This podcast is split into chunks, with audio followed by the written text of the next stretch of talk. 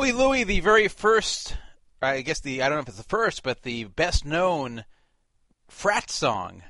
And I thought it was appropriate for tonight since we're going to be talking some about the AP frat boys, the guys who started Absolute Poker, the fraternity brothers from Montana, and the book that has come out about them that is not just inaccurate, it's criminally inaccurate. And I'll talk about that as we get into the show tonight. Welcome to Poker Fraud Alert Radio, the Druff and Friends show, broadcasting from a very secret location. In fact, it's a secret location where I've never broadcasted from before. So I hope this works out tonight. I have to say the internet is not the best where I am. I'm going to hope it holds up. If it doesn't, then I guess the show's going to have to end. But so far, so good. In the first few seconds here, I am optimistic that this will work out. Something that didn't work out for me was the $1,500 limit event at the World Series of Poker, which ended for me today. It's still going on right now, but I made day two with a very short stack and busted today. But the most disappointing thing was the way it all went down, and I'll talk about that some during the show, as well as my first cash at the Millionaire Maker event. The very first event I played, I did cash. Not very big, but I cashed, and I'll talk about that event. And I'll talk about lots of things that happened at the World Series during this first week or so. Today, uh, we'll see if we can have China Maniac on the show. He mentioned he might be able to do it. So if he can join us, he'll be my host. Otherwise, uh, it'll just be me. And uh, I'd like to thank everybody who hung in there since we started half an hour late. It took me a little bit more time than I expected to get to this secret location from Las Vegas. I'm not in Las Vegas right now. And uh, I wasn't sure if I'd even be able to do the show today. If I, I was hoping I'd survive in the 1500 limit event. I think the bubble just burst there. So if I was still in the event, I'd have cashed a second time this World Series out of two events, but uh, didn't happen for me. Want to tell everybody we have a free roll tonight thanks to C Money. This guy is so generous. He gives money just about every week here. He's given so much money to the Poker Fraud Alert free roll, and we appreciate that so much. $50 free roll this week on the No Fraud Online Poker Room. You can find this at the top of pokerfraudalert.com. A totally free account is what you need to play on the No Fraud Online Poker Room. It's a separate account from the forum. You need to make your own account there, but it's free. It doesn't even cost you any play chips to enter the tournament. This week it's No Limit Hold'em, starting this week a little bit late, 7:55 p.m. in about 10 minutes, 7:55 p.m. Pacific Time. $25 for first, 15 for second, and 5 for both third and fourth. Again, this is courtesy of C Money. Thank you very much to him. And to qualify for the free money, you need to have a registered account on the No Fraud Online, or sorry, a registered account on the forum, not the poker room, but on the forum, on or before January 1st, 2013. If you do not, you need to PM me to Dan Space Druff on the Poker Fraud Alert forum, or email me, dandruff at pokerfraudalert.com, and tell me how long you've been listening, how long you've been reading the forum, the stuff you've enjoyed, the stuff you haven't enjoyed. Convince me you've been around here so I can give you an exception to qualify for the free money. You need to do this before you play, because if you don't, you'll have to wait at least till next week. The one thing I'm trying to prevent is people just showing up for the free roll who have no interest in the show or the forum. I want the money only to go to people who are either audience members of the show or people who read the forum. I don't like the free roll whores. So I'm going to give you the agenda tonight. Number of things to talk about. There's always something to talk about when the World Series is going on, especially during the first week or so. But pretty much throughout the whole World Series, it's sometimes hard for me to make these shows because I play in the World Series myself, and sometimes it conflicts. Especially, you know, we have a set night Tuesday night. I change it sometimes when I can't make it, but some weeks I just can't make it any night because uh, I'm playing on Tuesday, and then I have other things to do on other nights, or maybe even I'm playing on other nights. But I always like to do the show during the World Series because there's so much to talk about, and I feel if I wait two weeks, the news gets old. The topics get played out. I like to strike while the iron is hot. So here's the agenda this week. I'm going to talk about my experience in the World Series. I've played two events so far, both $1,500 buy in events.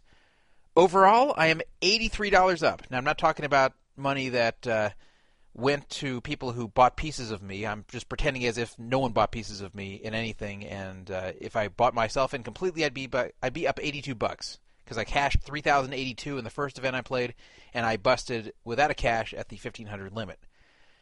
However, uh, I'm actually down personally because uh, people bought pieces of me in the first event, and uh, no one bought pieces of me in the second event because I wasn't selling them.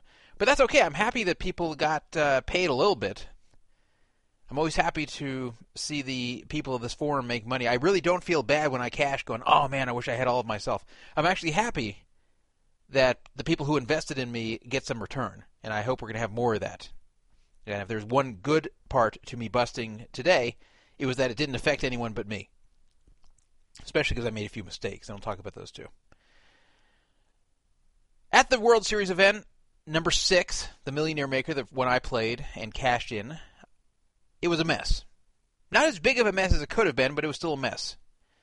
I will talk about the various problems it had and how they could have been avoided and why the excuses being handed out by the staff of the World Series are not true. Phil Ivey. He played at the $1,500 limit hold'em event. He was at the table next to mine. And like me, he ended up making day two with a very, very short stack, almost an identical stack to my stack. But unlike me, he didn't have to stay and bag up his chips or fill out paperwork. As soon as the last hand was over, he stood up and walked away. And the floor ran over, and they bagged up his chips for him, and they filled out his paperwork. Now, this was not like a personal assistant of his. This was the floor working for the World Series, doing this for him for, I assume, no money. I will talk about that, and I will give you my opinion of Phil Ivey being too famous to bag up his own chips. Lock Poker Pros, I was wondering how they would be received at the World Series, given all the problems there, and you know if they were wearing a World Series patch, would we have any altercations? And if one of them was at my table with a World Series patch, would we have any altercations?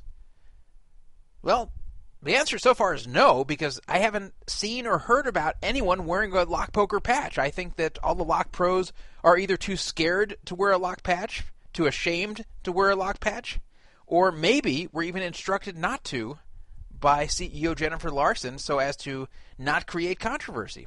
I'm not sure why, but nobody is wearing a lock patch. So I'll talk about that a little bit. Ultimate Poker. You know the whole situation where they had iOvation, the company that wrote the UB software, owned by Greg Pierson, who likely was one of the cheaters on UB and definitely was helping cover it up, as we heard on those tapes that were released recently. iOvation was actually doing verification of identity for players on Ultimate Poker, the new legalized online poker room for people within the state of Nevada. And this created a big controversy. People were very angry that iOvation would be getting any kind of business in the legalized online poker market. At first, Ultimate Poker refused to do anything about it.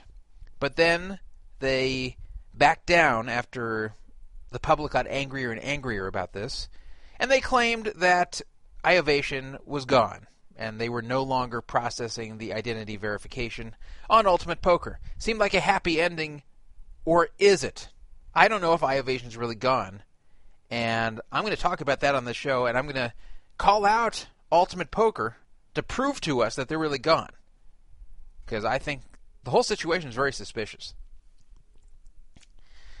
The liquidation of AP and UP, uh, AP, AP and UB assets has been cleared to proceed. So we'll talk about what happened there. There was a recent ruling by the DOJ. I don't expect the players to get very much or anything, but uh, the process is starting.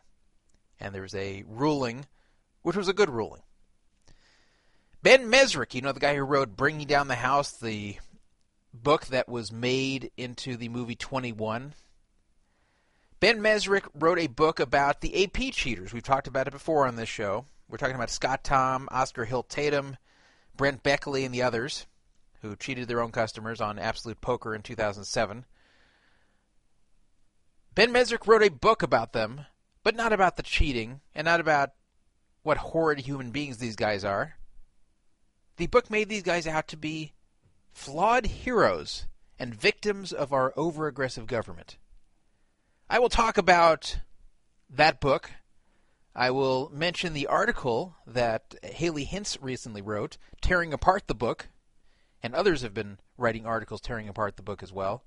And I'll give my opinion as to whether or not it's okay for a guy like Ben Mezrich to play fast and loose with the truth if it's to sell copies of books and, and make a better story that could be made into a movie. Like, is it okay that Ben Mezrich isn't really being a historian here and is just writing a, a semi-fictionalized version of what happened, thinking that maybe it'll make good movie material one day? Is this really Ben Mezrich's responsibility to write the truth, or is he just writing a good story? And should we not be mad at him?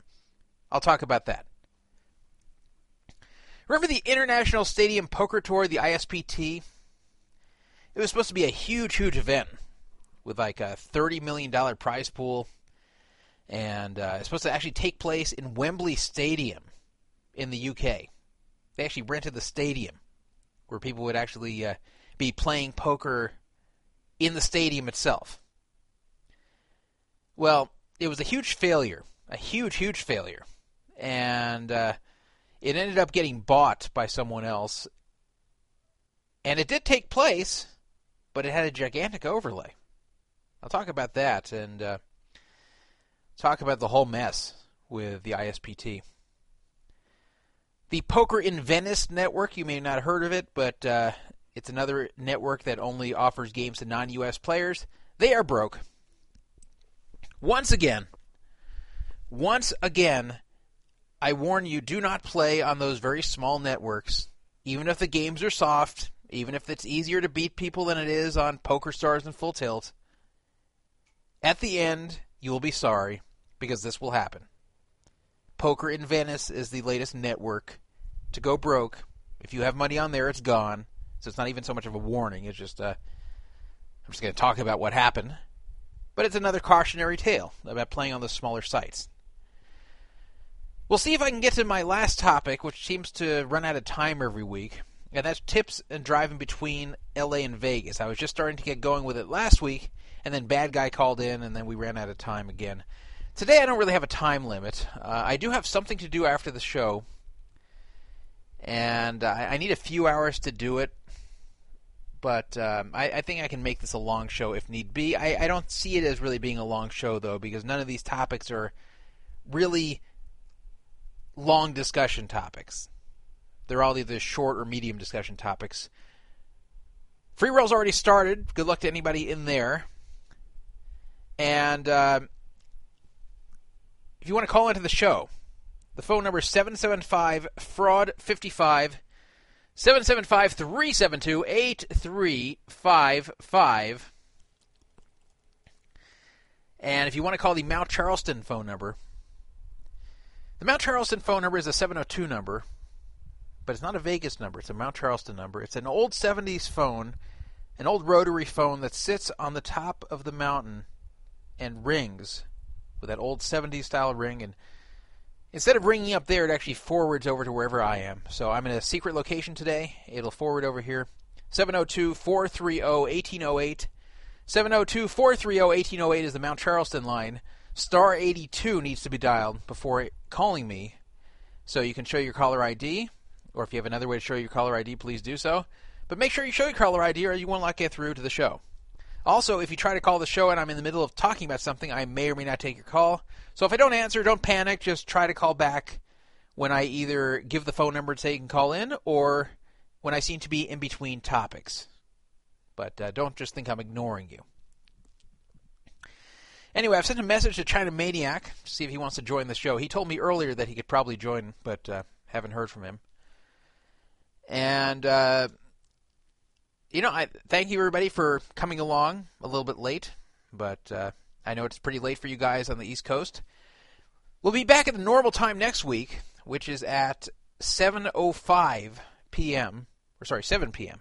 Probably more like 7:05, truthfully. but 7 p.m on Tuesday. I will not be playing the World Series next week. I will not be playing the World Series for over two weeks. I will not be playing until June 20th, taking a break. And that was a planned break. I looked at the schedule, and the events I chose to play were these two, and then a bunch of them June 20th and after, including the main event. I have eight events on the schedule total, much less than all previous years except for 2005. So far, I'm off to a mediocre start. Not terrible, but uh, not good. So let me talk about that. So I played the Millionaire Maker event number six. I knew this would get an insane field. This is a $1,500 buy in event with a guaranteed million dollars for first place. And some people may wonder where did the term millionaire maker come from? Did they invent this for the World Series? The answer is no. Millionaire Maker is a Caesars invention. Started like last year or the year before, somewhere around there. I think it was slightly after the World Series last year they started the Millionaire Maker.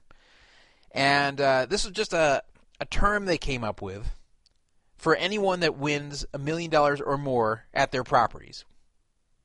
And if you go on the Total Rewards website, you will see that they have a count of how many millionaires they made.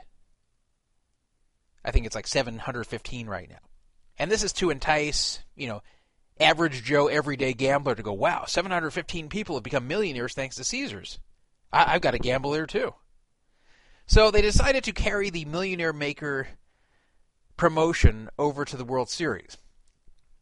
And other than the guaranteed million dollar first prize, it's the same as every other $1,500 buy in tournament. However, what's not the same, and what I knew would not be the same, would be the field size. Uh, before the big tournaments, as far as field sizes, uh, aside from the main event, were the $1,000 buy in tournaments. They'd usually have those on Saturday and Sunday, and especially like the first few of the World Series would just get these gigantic fields. Uh, you know, like uh, 6,000 players, 5,000 players. And they got this for the last few years that they've had these $1,000 events. This year they decided to make the Millionaire Maker the $1,500 event, and that was on purpose because they were afraid for the 1000 that they have a hard time reaching the million dollar first prize level with the number of, you know, the entire prize pool, it just wouldn't work out very well. So they made it the $1,500 event, and I knew this would get a huge turnout just because of the Millionaire Maker name, just because of the million dollar first prize. Because it's one thing to go play an event and say, you know, I might win 500K, 600K, 700K, but to know there's actually a million guaranteed, you know, to me it's not a big deal. To you, it's probably not a big deal. To you, it's just like, you know, whatever. Whatever the uh, top prize is as a function of how many people enter. But for the average recreational player, this is very exciting, where they actually get a million dollars by finishing first, and uh, and where they feel that there's no chance it can be less than a million for finishing first. So everybody flocks to Vegas to play this thing, so they have their shot at winning one million dollars. And uh, I knew this was going to be a big field, and I wanted to play it because it was such a big field. Not that I love these huge field events. In fact, I kind of don't because it's too hard to win. It's too hard to cash anything big. You have to get so lucky to cash huge in this thing.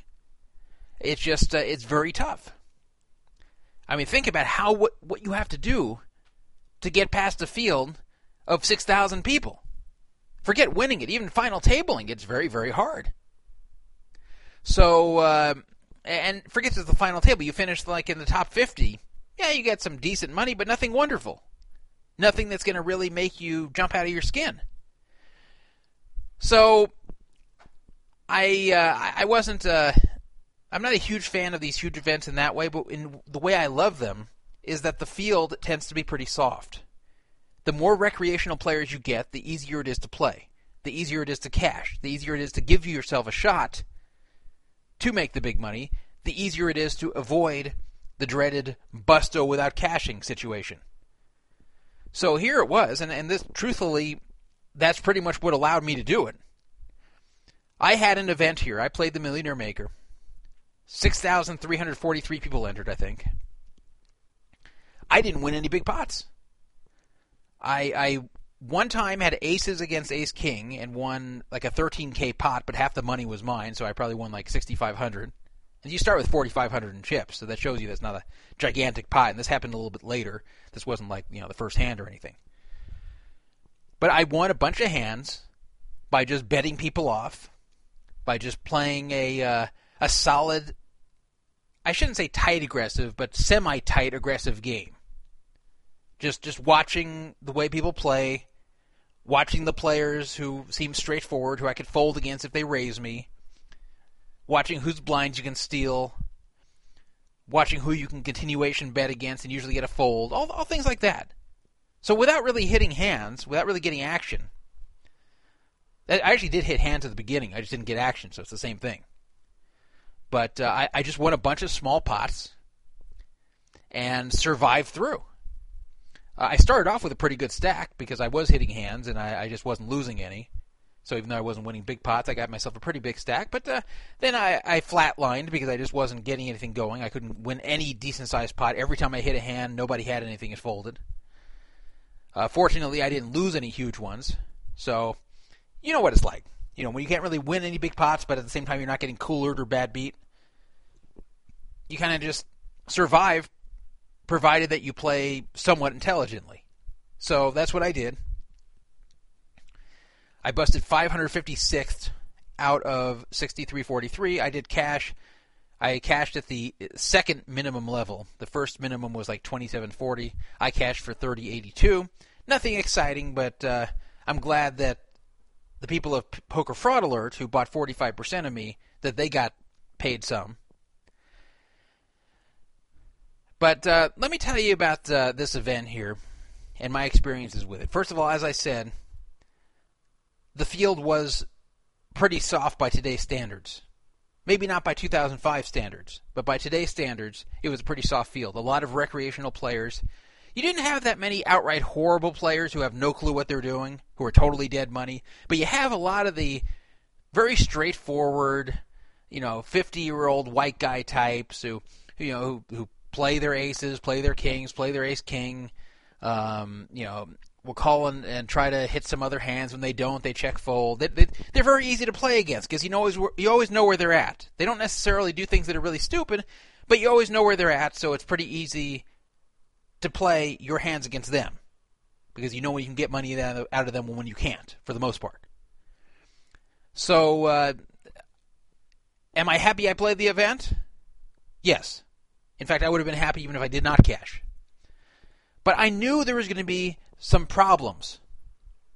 I knew we would have some trouble because of this weird format they introduced this year the A and B flight format that occur on the same day. Now, they already did this for an event like number three, one of the $1,000 events, but that didn't have the same sized field.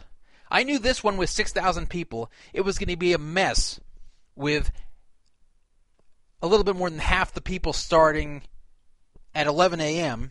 and the rest of them starting at 5 p.m. on the same day. Usually, when they have a day A and day B, they're actually two different days. And then on a third day, everybody combines into day two. That's the way they do the main event. That's the way they've always done these smaller events. However, here they put A and B on the same day. Now, I mentioned before this is already a problem in that it uh, it actually allows for some kind of some cheating. And when I say cheating, I mean let's say my buddy's playing at 5 p.m. and I'm playing at 11 a.m. and I get this big mountain of chips. So at, by 5 p.m. I have uh, 23,000 chips. When my buddy starts at 5 p.m.,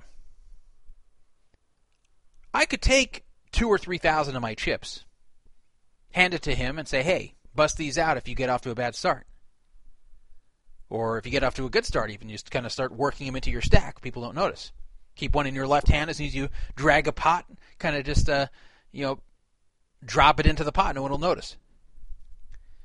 And um, 2,000 chips at that point right at the beginning of the tournament when you start out with 4,500 is worth a hell of a lot more than 2,000 chips when you're already holding 21,000.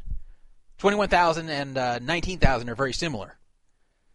4,500 and 6,500 are not, especially at the beginning of the tournament when the blinds are you know 25 25. I don't know if this happened, but it could easily happen.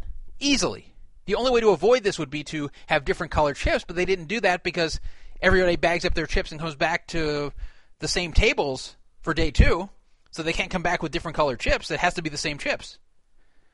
So uh, this really opens up something that I think could easily be abused.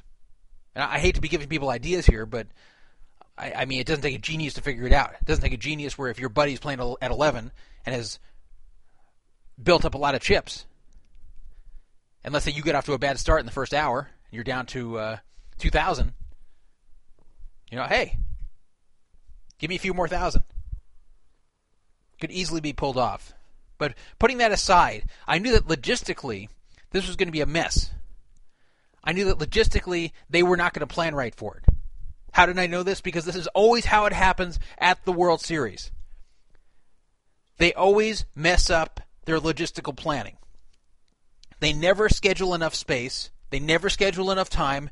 They always try to squeeze in every little thing they can. And then if something happens slightly out of the ordinary, or sometimes even what they expect, then they go to pieces. It's kind of like the person who is always late. Yes, kind of like me. It's kind of like the person who's always late, who gives himself 30 minutes to get ready to go somewhere. When in the very, very best case scenario, it'll take him 30. But if the slightest thing happens to, to delay him, he'll be late. So where the very best case can be him being right on time, not early. And that's if everything goes perfectly. That's pretty much what the World Series does with their planning logistically, where they, they pretty much plan based upon the ideal scenario, and anything that is slightly short of ideal messes them up, especially if it's something new they have not done before. They always screw it up. They never give themselves room for error. So I knew this would be a gigantic mess, and it was. Now, it started out looking okay. Now, you have to expect there's going to be some line during the uh, you know, right before the event starts at, at 11 in the morning. It's not realistic to say there should be no line at 10:45 a.m. for an event this size that begins at 11. There should be a line. There should be a big line. They just can't staff that many people there. They just don't have that many cashier stations. So I'm not even criticizing them for having a line in the morning. I'm not even criticizing them necessarily for having somewhat of a line for the B flight. But there's a line and there's a line. Now, the, the 11 a.m. flight, despite having like 3,700 something people, from what I heard, that line wasn't that terrible because a lot of people, myself included, bought in beforehand.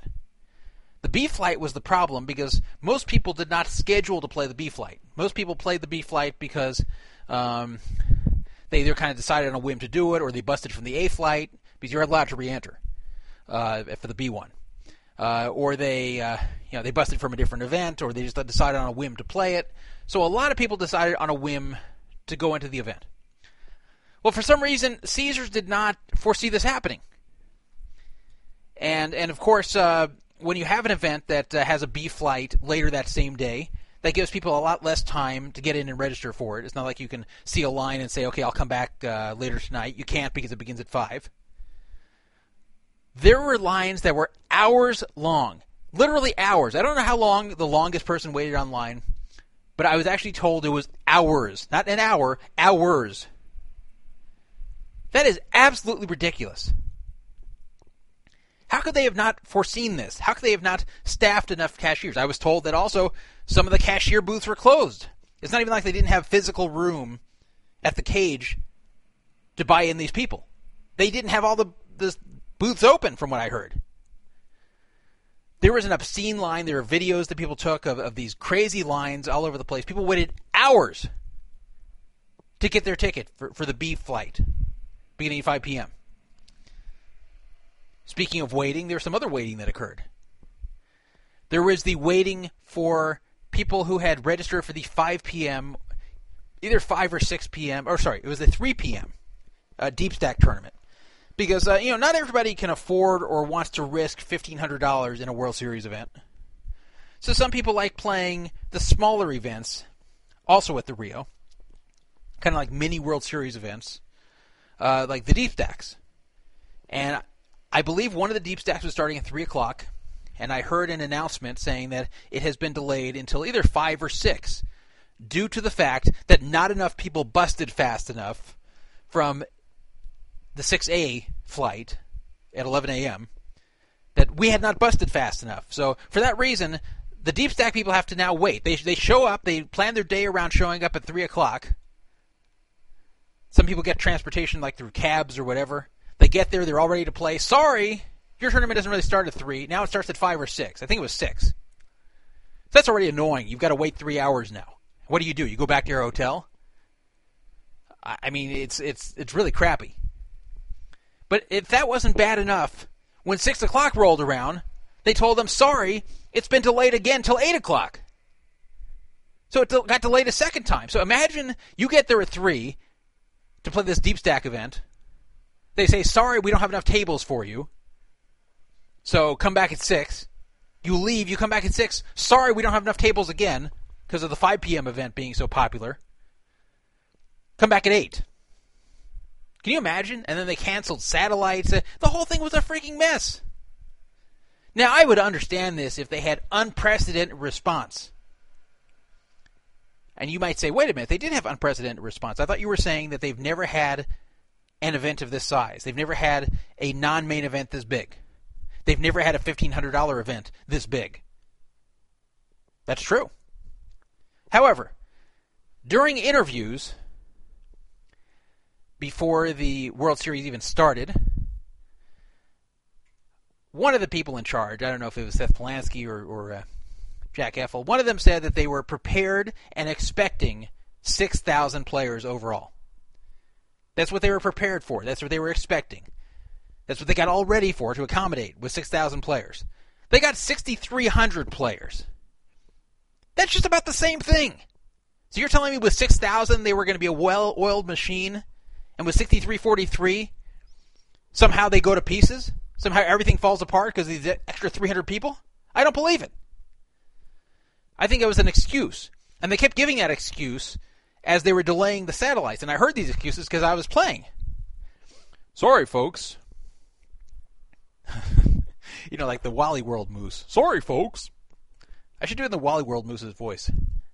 Sorry, folks. You can't play at 3 p.m because we had unprecedented response to the Walley World Tournament. Come back at 6.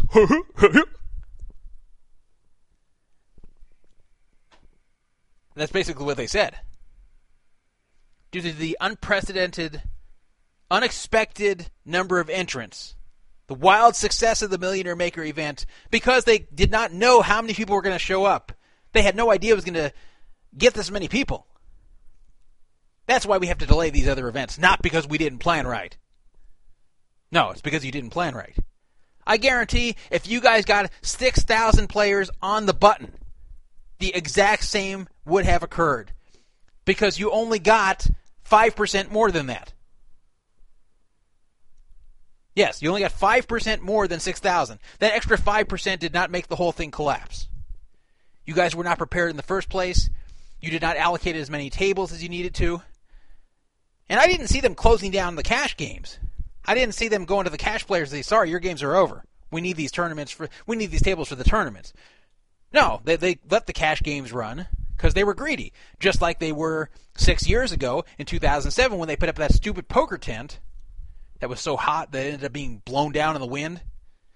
They put that up so they could run cash games indoors.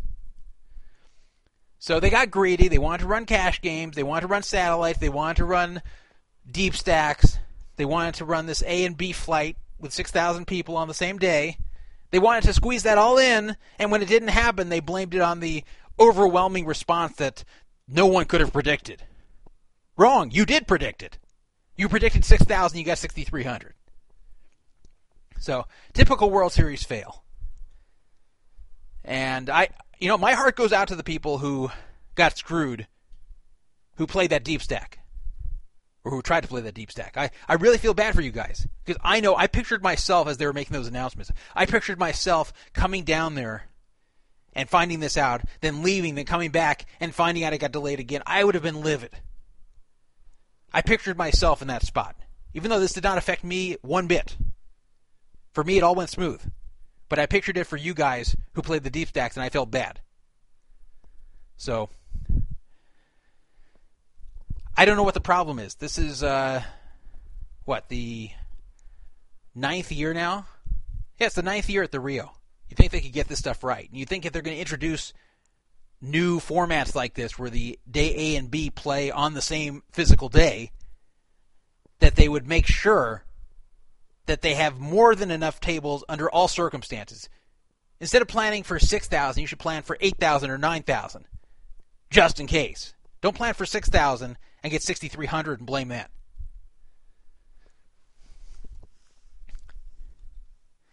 Let me take a look at the chat room. China Maniac says, I'm here now if you want to co host. All right. Beautiful. Let's put uh, China Maniac on.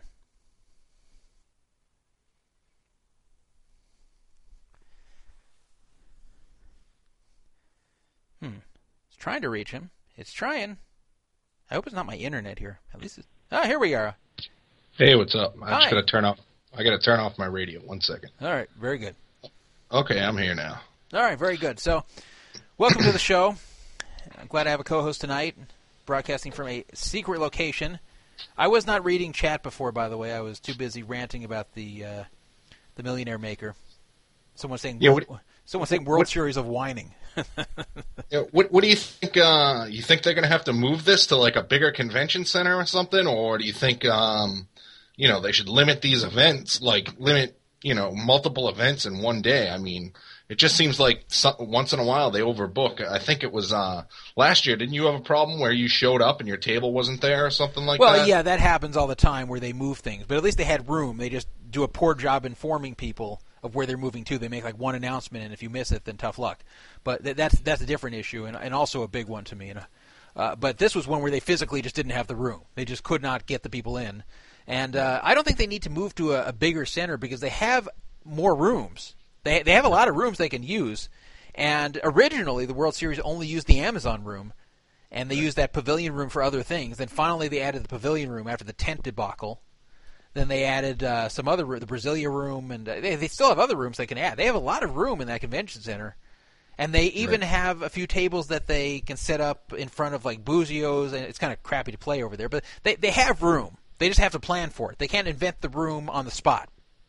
So Right. and that, the, the problem, I don't know why they don't. I I, th- I don't know if it's cheapness or what. I don't know if they're like they, they so badly don't want to book extra rooms to prevent situations like this and buy extra tables just in case.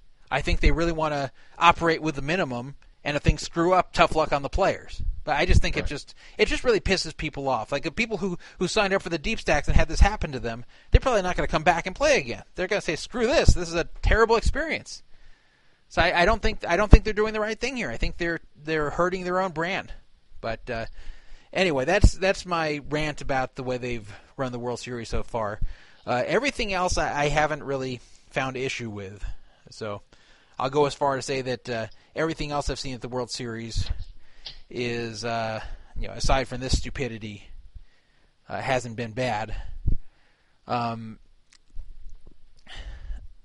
I I just thought that uh, I didn't like this whole A and B on the same day thing anyway. I thought, I, and I'll tell you, when I played through, I you guys probably saw I sold at the last minute pieces of myself for B just in case I didn't make it through A, which I did, so I didn't play B. But I actually said, hey, you know, I'll play B if I bust from A, probably. Well, I'll tell you, once we got to about like four hours in, five hours in, if I busted, I wouldn't have played B. It, it's just a different feeling to come back the next day and try something than to the same day go and start over after you've played for five hours already. And I know some people can do it. I've I've seen people. It's amazing. Like I'll watch people play a final table at the World Series, finish third or something, and, and you know, and have all the stress and all the you know, just miss a bracelet and yeah, all everything that comes with finishing third in the World Series. And then they walk right over and register for another event at 5 p.m.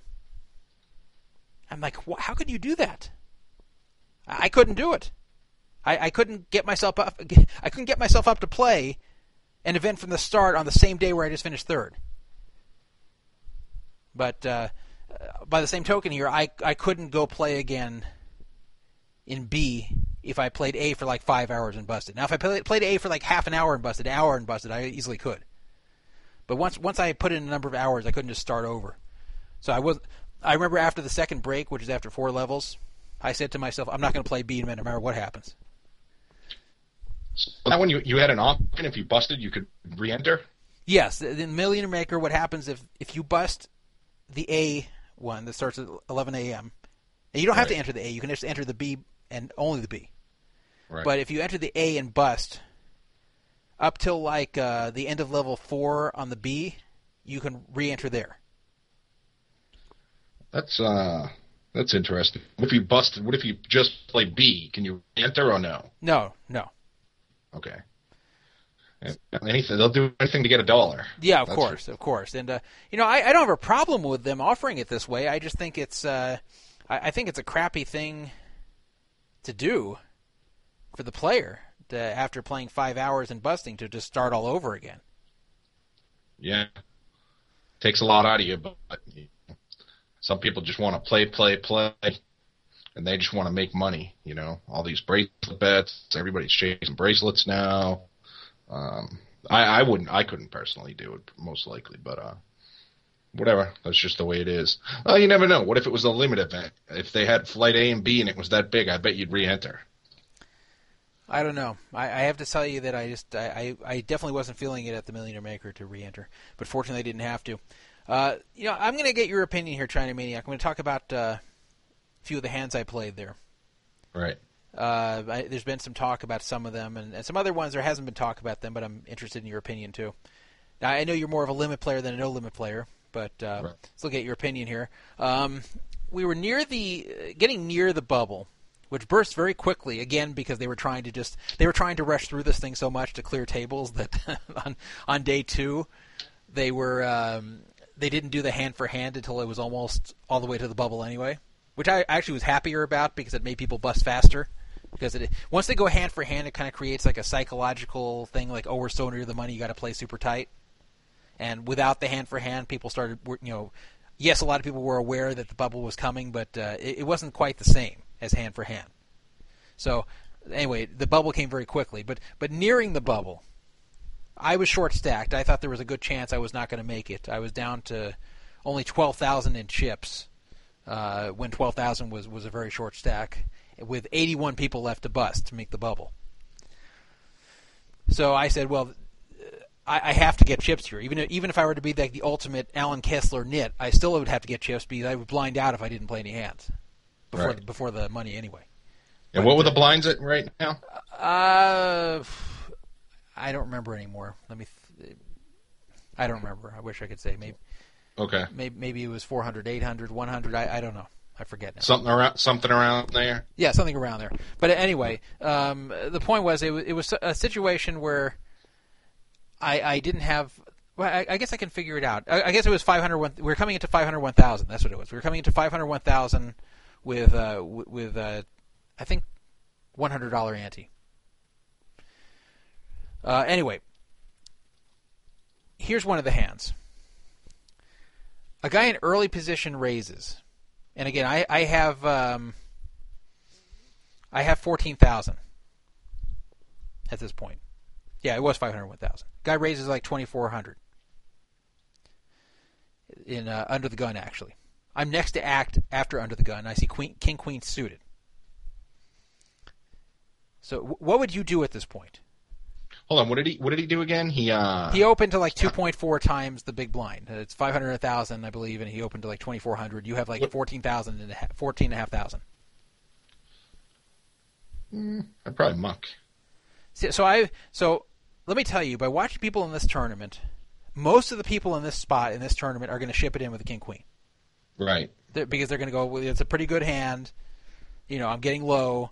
Let me ship this in and see what happens. I saw so many people doing dumb things with the king queen in this tournament, and I see this every year, and that, that's why I love these Every- tournaments. E- So- Every tournament, king, queen, ace, queen. Yeah, Yeah. Yeah, so so um, obviously I said I'm not shipping in. This is a new guy at the table, so I knew nothing about him. But he's like a 50 year old white guy. I, I just had a feeling he wasn't o- opening light. So I said it's either call and see what happens or muck, but definitely not ship it in. So I elected to call. Mucking I think would have been fine too, but I elected to call and uh, and and see what I hit. And if I hit something, go in. If I don't, fold especially since it was only you know 2.4 times the blind, so it wasn't very. Uh, he didn't make a huge raise. So I called. Uh, the the button ended up calling, and then uh, I missed the flop, and uh, there ended up being action. It was an obvious fold on the flop for me. So. Uh, so that that was the first spot where I, I don't think that was an expert play by any means, but a lot of people in this field would have busted that way. A lot of people, and and the guy the guy who opened really had something too. I never got to see it, but it was clear from the action he really had something. Uh, here is the uh, the infamous bust out hand that uh, has had some controversy on the forum. This is after I've already cashed, and the cash is moving up very slowly at this point. So there there's definitely no point to try to preserve your, your your stack and just you know blind off into a higher level because it's moving up very slowly and there's hundreds of people that have to bust before you're going to move up into anything significant. So it's not like we're we're waiting for the bubble here. So I, I I've hit the uh, we're past the bubble. 550 something people left, and I have 18,000 with 800 1600 blinds with uh, I think 200 ante. It was 200 ante. Nine players at the table, and uh, I see Ace Four suited under the gun. The cost per round is 4,200, and you have 18k. Next hand, you're the big blind. After that, you're the small blind. So obviously, that's going to take a bite out of you. It's going to be 2,400 right there, or 2,800 right there after the blinds and antes. So, do you ship in the Ace Four, or do you muck it? Ace Four suited. Ship it in. That's what I did. Now I don't un- mind keeping it in there. Yeah, unfortunately, I ran it to tens. I actually flopped a four and a backdoor spade draw, and a spade hit the turn, but then blank, blank river, and I was gone. So obviously, you know, once I shipped it in, the whole thing went standard. I'm not blaming the tens for calling; that was super standard.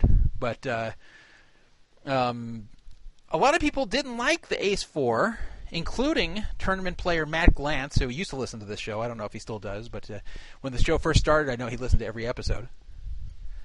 And uh, some people did not like the ace four, saying it's an obvious fold, or even it's not obvious that I should have folded it, because the problem is if anybody calls me, that I'm probably drawing to three outs, which is true. That part's true.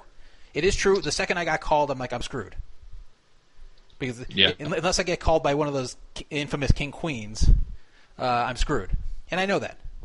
But I wasn't. I, I was hoping that uh, I wouldn't get called, and I know that if I get called, that that with most hands, other than like aces and kings, I'm about a, uh, you know a, a two to one dog, which isn't terrible. Not good, but it's not uh, it's not like I have no chance to win. So Right. so I decided to do it. Of course, hoping to steal the 4200, which is 4200 is pretty big when you have 18,000. Yeah. So Give you another round. Another round to play. Yeah, so so uh, that I shifted in. I, I don't know. Uh, I, I don't know. You know, I'm not. Uh, I'm not going to say I'm the world's best uh, no limit tournament player, but uh, usually in these type of spots, I'm pretty good with uh, with knowing what to do and what not to do. Like I and I watched a lot of people do wrong things throughout the tournament. With the uh, like, this is the type of action I would see all the time late in the tournament. Uh, I, a guy opens from middle position, who's got a decent but not huge stack. The small blind then chips in kind of a short middle-ish stack. The big blind folds. The middle position calls. They turn over their hands. I'm expecting to see two monsters. I see king, queen, and threes. You know, the, the king, queen is the original raiser. The the threes were the small blind. And I'm thinking, what the hell? Why are these threes shipping it in when they they definitely have plenty of chips to wait? And, and why is the king, queen calling off all this money with king, queen? Right. And the funny thing is, in this spot, one of these two idiots is going to end up winning. you know, Right. like, uh, I'm like, and they're going to end up with a big stack. And I'm like, Right. you know, I, I see this all the time. I saw this so many times during the tournament where, where someone's shipping it in over someone else that pretty clearly has a decent hand. And then, and then even worse, the, the original raiser is calling with something like king queen. Like Right. at least you can say the guy shipping it in is expecting the guy to fold. That that guy, you can make an argument for the person shipping it in that that they're doing this with the belief that the other one's going to fold, and if they don't, maybe they're racing or something. But uh, but but. Uh, I mean, it's amazing how often people call off in these tournaments, and that's what it actually makes me scared to, to do shipping in when I when I have something I don't want to be called, unless I'm in a desperate situation. because I I just feel like they're always going to call me. So I don't want to I don't want to ship it in on with uh, you know with, with 10-7 offsuit because I think someone's gonna has been opening too much. Right. Yeah, I, I played in one of these tournaments last year, and it was from the fir- even from the first level on. I mean, just people just playing so aggressive and just uh, uh, so many chips flying around that you know if you even you know if you run good cat and cards in one of those and build a stack, you know you can easily make a deep run. It's just, there's just so many chips flying around. It's crazy. Yeah. In the thousands and fifteen hundreds for sure. Yeah. Well, okay. So I'm, I'm glad I'm glad you agree, at least agree to the uh, with the with the Ace Four. Uh, except uh, Beer and Poker said uh, under the gun shipped Ace Four suited. LOL. Sorry, but that is horrible. Well, I guess he didn't see the discussion. I'm surprised he usually reads all the forum, but uh, it's in the World Series forum. That's probably why he missed it. But um, to give you guys an answer why I shipped it in, and I, I guess I owe you guys an answer because uh, some of you bought pieces of me in this one. I had 18k. I have Ace Four suited under the gun. What I'm observing from everybody's play is that if you just open ship, people are more willing to fold. But once someone's already raised, once they've come in the pot, they seem more willing to call. Uh, even dumb things like King Queen.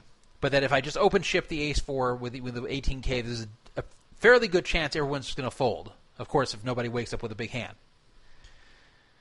The reason I didn't want to wait further is because with 18k and a cost per round of 4200, that gives me an M of, of like four and a half.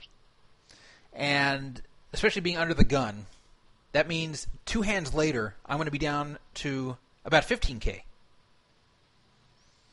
And from that point, I only have, you know, what, seven more hands until I'm back in the big blind again. And at some point, you get short, so short stacked that everyone's going to call you with anything, and shipping it in won't get people to fold because you're so short that uh, it, it starts to be worth it to call with almost any two cards. So I can't let it get to that point either. And I will tell you that it seems like on just about every hand, someone was opening with something. Not not always premium hands, but the people were, and it wasn't always the same person, and sometimes it was real hands, but there was always someone opening with something. So it's not like it was folding around so often that I thought I would probably get a good shot to just ship it in in late position.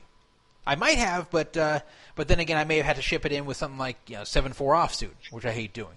So I just felt that rather than have the blinds rob me of another three thousand, and then maybe get dealt seven hands of trash with facing a raise in front of me every time, and be stuck in the same spot but with even worse cards next under the gun, I might as well take my chances with the ace four, knowing that good chance everybody folds, and if I, they don't, then there's a, about a one in three chance I win anyway. That's why I did it, and uh, I, I felt my time was up. Now, would I have shifted in if I got total garbage? No, but uh, I, I, felt the Ace Four was was better than total garbage, uh, as far as the chances to win, and uh, so I shifted in at that point. So, what if you had like eight nine suited? I, I probably would have shipped that too. Even that yeah. doesn't play. Even that doesn't. Well, I, I shipped eight nine suited earlier in lay position, but that was pretty obvious. Right but um, I, I, probably would have to. I just like if I if I pick up 10-6 offsuit, I'm not shipping that. But uh, you know, I just felt that the time was up, and, and I, while Ace Four, I, I, definitely didn't like it, and part of me said, "Hey, I should fold this and wait," but then I said, "Yeah, I, I just, I, just don't want to." So I, didn't think that's. I mean, you you read the Harrington books, and I know these are older, so maybe maybe they don't apply as well anymore. But he, he suggests shipping in anything at that point with that type of stack. Right. He said once your M's less than five, ship in anything. The Ace Four suited is a lot better than anything. So that that's why I did it. I wasn't. Uh, usually, I'm I'm um, very cognizant with you know what the situation is as far as shipping where you know I, I don't reship over someone when when it you know when I've got a marginal hand that's not, either not going to play well heads up or uh, or or is possibly crushed. Like if so, if I'm getting short and someone opens and I see sixes, I'll usually just muck them because I, I don't want to ship it in and find that they have sevens or better. Uh, so like, uh, but but when no one has opened yet, it's a different story.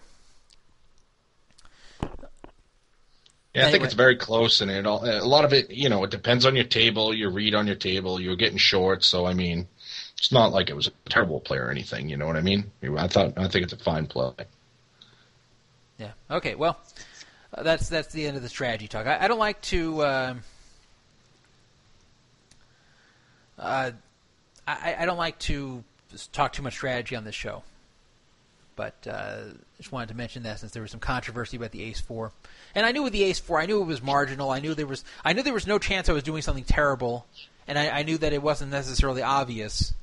I, I knew there was something in between where it was going to be a tough spot, whether I, I muck it or, or, ship it, but not. Uh, I, I, figured either way, whether I succeed with it or fail with it, I'm, I, am not going to kick myself like, oh my god, I did something terrible. So uh, anyway, uh, let me go on to the 1500 limit. That was a, that was a crazy situation. So I finished third in that event in 2005. And that was the one where I was on TV spinning the C cover. That was my very first World Series event, and I finished third eight years ago. They've had eight of them since then, not counting the one today, because one year they had two of them. I've played every single one of them. And I've bricked every single one of them. 06, 07, 08, 9, 10, 11, 12, bricked every single freaking time. And the last few years, middle of day one, it seemed like at some point, middle of day one, every time I have a big stack. And don't cash. Then I just. Yeah, you had a big time roller coaster day for you yesterday. Oh, it was, it was crazy. So, so I, I sit down, and the table wasn't a bad table. It wasn't a super easy table, but it wasn't a bad table. Um, you want to talk about a bad table? Was the one uh, next to us with Ivey, Terrence Chan, uh, Eric Buchman, and uh, Eric Froehlich. That's that's not a table I wanted to be at. But uh, my table was was not that bad. I uh, there was a maniac two to my left, an Asian kid who was just very very wild, played almost every hand. He was torturing me at the beginning and I thought I was going to bust. You start with 4,500 in chips. I got all the way down to 925, and I thought it was done for me. But then I busted a player. I actually busted a good player, a good commerce player named Hansu Chu, who was uh, so low in chips he had 200 chips. So he shipped it in with his 200. I had in the late position. I had queen nine suited directly to his left. I shipped it in over him, figuring that he was doing it with any two which he was, it turned out. And if you know Hansu, it, it seems pretty likely that's what he would do. Uh, it turned out he had 8 6. The board ran out, and I won. So I, I, I, was the only one to bust a player so far, and I was still the shortest stack by far. But that was the beginning of, of an upswing where I swung all the way to 22,000 chips from 900. Pretty much without losing a hand. And um, I was flopping sets. I was just I was just owning everyone. So I, I, was very proud of myself, and I looked around and I was the chip leader. At least from what I could tell, I didn't inspect every table, but from everything I could see, I was the chip leader with twenty two thousand. This is pretty early in the tournament. Then I lost some. Then I, I was kind of hovering around the same for a little while. I, I, I would lose a hand, then I'd win some hands, then I'd lose hands, win some hands. Well, I was at 17,000 or so when the big hand happened. I had Queen Jack suited. And um, there was a player at my table. Have you ever heard of uh, Earl Barron? Yep, I know who Earl Barron is. Yeah, Played. the Knicks. So he was Earl Barron of the New York Knicks was one of the players at my table. I think and, he went. I think he went to St. Louis University too. Yeah, and he wasn't. He wasn't. He wasn't that bad. I mean, he definitely was uh, the worst player at the table, but uh, he was. He wasn't bad in that uh, he understood how to check raise people. He. It was funny. At first, he was limping, but then he saw nobody else was limping, so he he learned not to limp. Right. So he started. Then he started raising it open, so he actually learned as he was playing. So I have to right. give him credit. I expected like a basketball player to be absolutely awful, but he wasn't. Uh, now, now on the other hand, he was pretty straightforward and right. um, yeah, so so he didn't understand the uh, any kind of tricky plays or anything. So you knew when he's check raising you, he's got something big. So in, in, that he wasn't that good, and he was limping for a while before realizing not to. But uh, other than that, he, you know, he wasn't totally dead money. I knew he wasn't likely to cash, but it wasn't like he was uh, he was so terrible that he, you knew he was going to be gone super fast. Anyway, um, knowing that whenever he entered a hand, I, I was um, I, I was more apt to cold call him or three bet him than I would with other players because I knew I I could uh, easily lay hands down if he shows strength. And, and he also he also had the problem of calling down too much. Like one time he called down with threes on a on a high board. So yeah, these are like kind of rookie mistakes, but but as I said, he wasn't as bad as you'd expect. So he opened. I had Queen Jack suited. So I flatted the Queen Jack. Well, uh, now he was fairly short in chips, so not so short where I just put him in automatically, but but but short enough to where I, I see what I flop with a Queen Jack suited, and if I flop something, put him in, and if I don't, then let it go.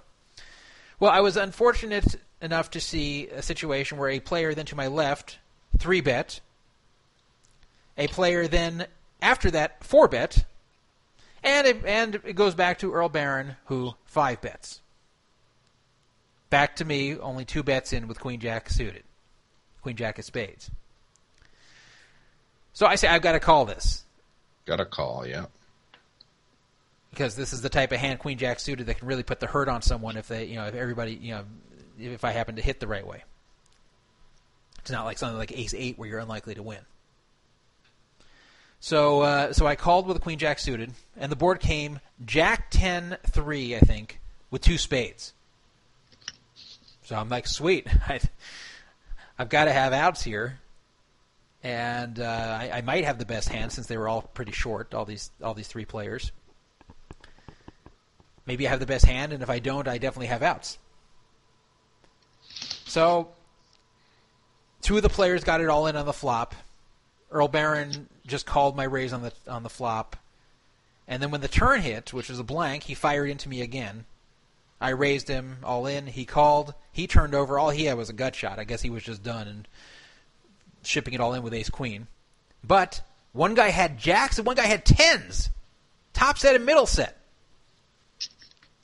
It's crazy. Both of those guys thought they were tripling up or whatever. Yeah. Huge pot, you know. So I turn over mine, and of course they're not very happy to see what I have.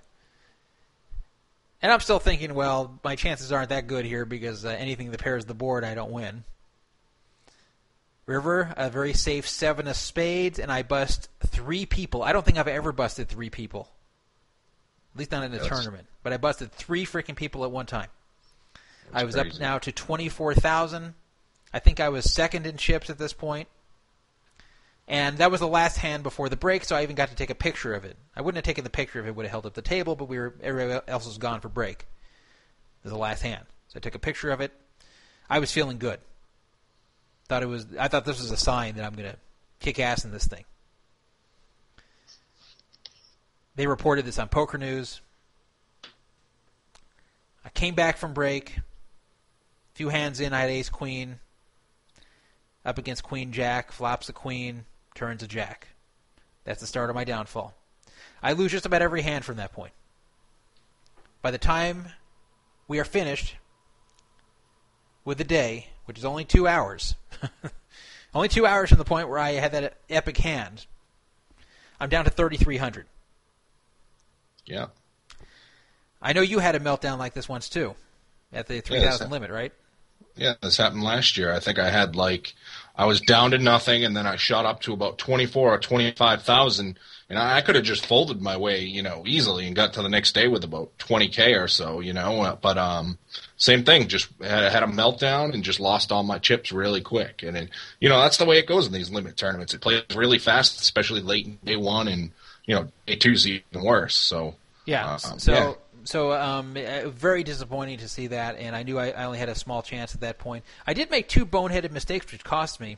I don't know what my problem was last night, but uh, I had trouble with remembering what the blinds were. So twice I misraised. Once with kings, and it ended up letting in a straight who would have folded otherwise pre-flop. The other time with sevens, where um, I, I meant to three bet and only ended up calling, and uh, and would have won that hand had I not let in the blinds. So th- that was also frustrating that I kind of gave away chips by letting in people like that. Uh, I, I was really mad at myself for those. But um, anyway, the I went into the day with 3,300. Pretty quickly went up to uh, 7,800 with Ace Jack against Ace Nine all in. Of course, the blinds were very big at this point, so it was. Uh, I knew once I whatever hand I was playing with 3,300 was going to be all in. So it, it, aside from like maybe defending the blinds and see what I flop, but the ace jack I knew I'm going no matter what the flop is. So I did. I was up against ace nine, flopped the jack, it was over. But then ran into kings and aces within 20 minutes, and I was gone.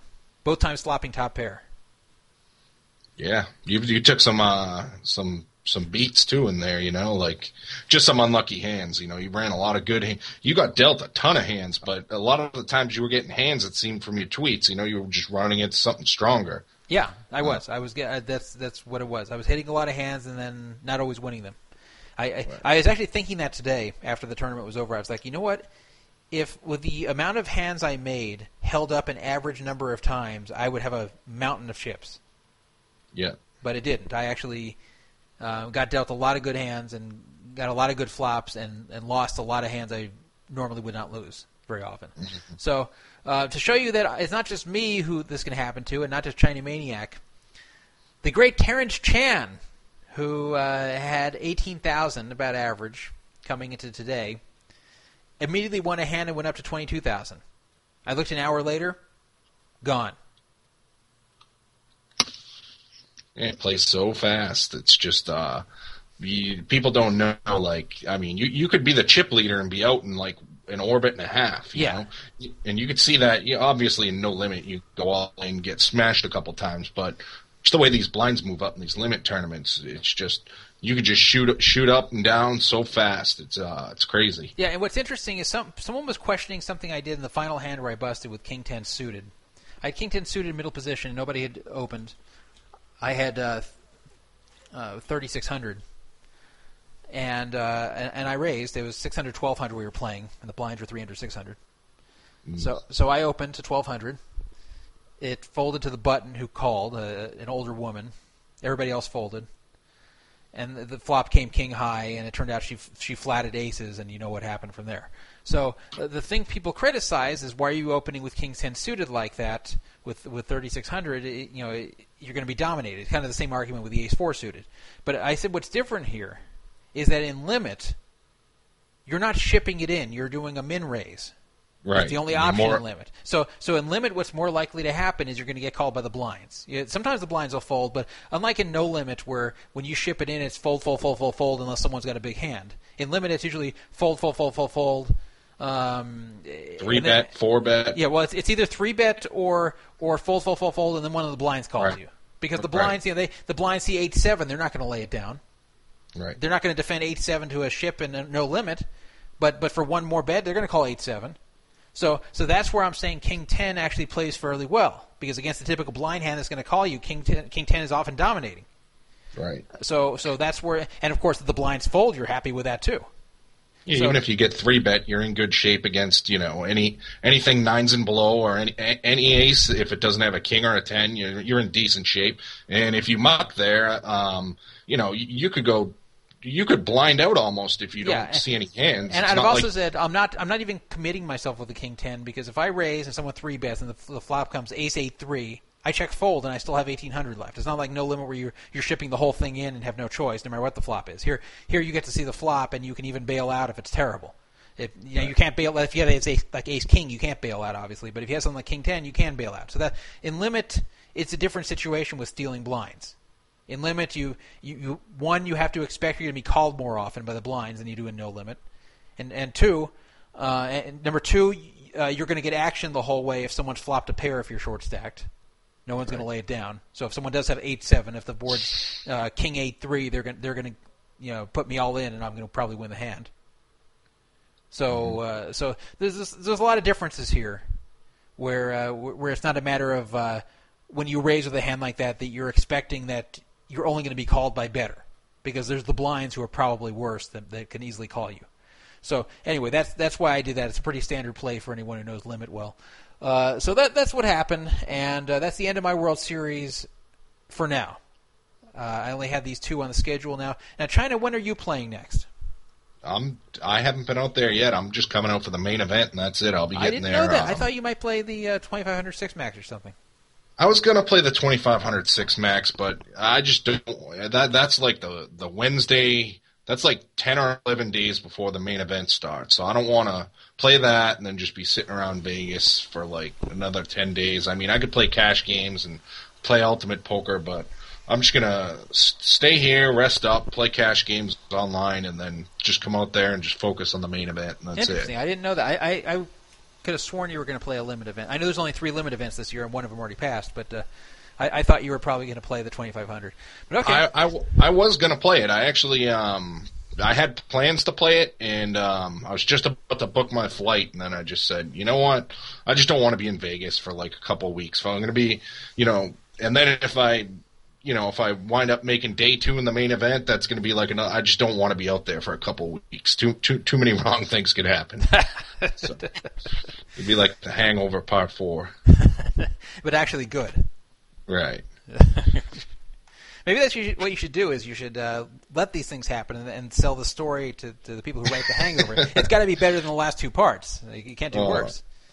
So, oh yeah, yeah, for sure. So anyway, that's uh, that that's all I have to say about the World Series, except for one more thing. I want to talk about Phil Ivey and his uh, being too good to bag his own chips. Now, in the 1500 limit, he finished with a very similar stack to what I did at day one. He had 3900, I had 3300. Obviously, Phil Ivey was not excited about coming back to day two with 3900. But at the same time, he wasn't just playing wild and shipping it in. Like, He was actually taking the event pretty seriously, from what I could see. So um, a- anyway, we play the last hand. Everybody else has to stay there and bag up their chips and fill out the paperwork because that's what you have to do between day one and day two, and you know between any days in, in the World Series for the event when you're coming back to the next day. Well, Phil Ivey just stands up and walks away. His chips just all sitting on the table, and he wasn't taking a break. He wasn't going to the bathroom. He left. He he left the building. He's gone. So who's going to bag Phil Ivey's chips? Well, of course, the floor. The floor goes running over there. As soon as he leaves, they run over there and they bag his chips and they fill out his paperwork. He it's not like he flipped them any money to do it. They just did it. Like that they were they, they were the servants and he was the king. So I, I'm sure the floor didn't want to chase after him and say, "Hey, Phil Ivey, get back, get your ass back here and bag your chips." Who do you think you are? I, I'm sure nobody in the floor wanted to do that, and I, I'm sure they figured this is just what we have to do for Phil Ivey. That's part of the job here. But I just think it's crappy. This is just more of an indication of the favoritism that goes on at the World Series toward the big name pros. I mean, why, why shouldn't Phil Ivey, or at the very least one of Phil Ivey's personal assistants, why shouldn't Phil Ivey or someone working for him bag his chips? Why should he be able to walk off and get his chips bagged by the floor? If I did that, for sure I'm getting a penalty. For Do, do they get? Do they give you a penalty for that? Is that a rule? I don't know, but I wouldn't even want to try.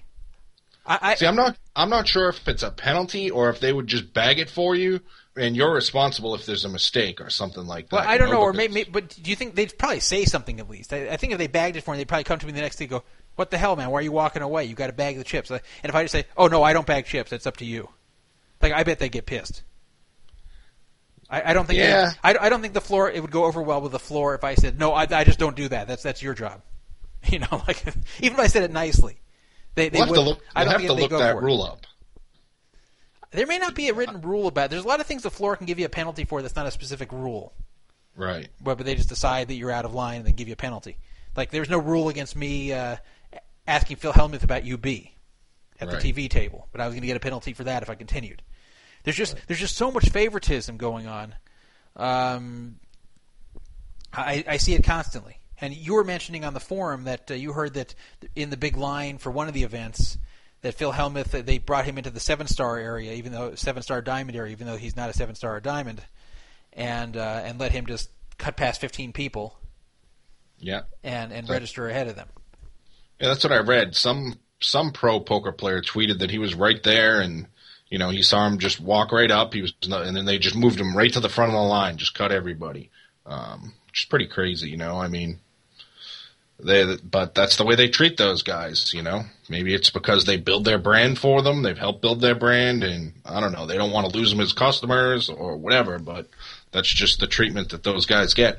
And uh, Asian Spar actually tweeted at Jack Effel today Yeah, I saw that. that. yeah. he responded with, uh, he said, "Why did you know? Why does Phil Ivey not have to bag his chips?" And Jack Effel responded pretty quickly and just uh, wrote "superstar treatment." So yeah, I think he said like superhero service or something.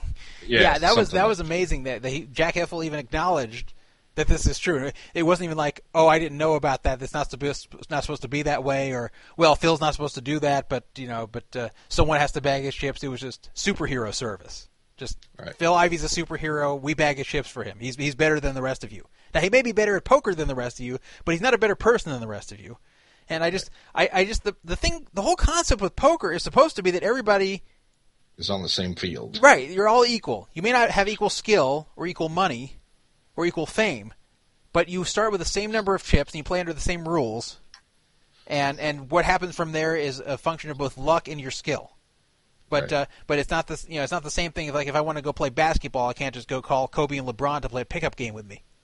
Right. know, I- it was the same. You want what? Uh, something actually came to my mind about this when um, I think you mentioned that you thought it would be, you know, you'd get a penalty if it happened to you. Remember a couple years ago that guy Christian Dragomir that tilted the hell out of Phil Hellmuth when he he bluffed him with some crazy hand and called him idiot from Northern Europe. Well, he went off on that guy. It was edited too for TV. I heard he went off on that guy for about five minutes straight and then he was supposed to get a penalty, and that was like the end of that day. Like that was the last level. And if if they gave him the penalty, he would have like maybe come close to blinded off, blinding off or something the next day. And they didn't give him the penalty. You know, he came back Yeah. no penalty. And if it happened to me, if it was me or you doing it, for sure, they- probably would have given us a long penalty. Yeah, You know? yeah, of course. It, it's just uh, I just wish there wasn't the favoritism, and a lot of the reason I think this happens is because uh, I, I don't even think so much for business reasons. I think a lot of the reason this happens is because who are the floor people? Who are the employees of, of the World Series? They're they're uh, they're regular folks. They're regular guys, just like us, and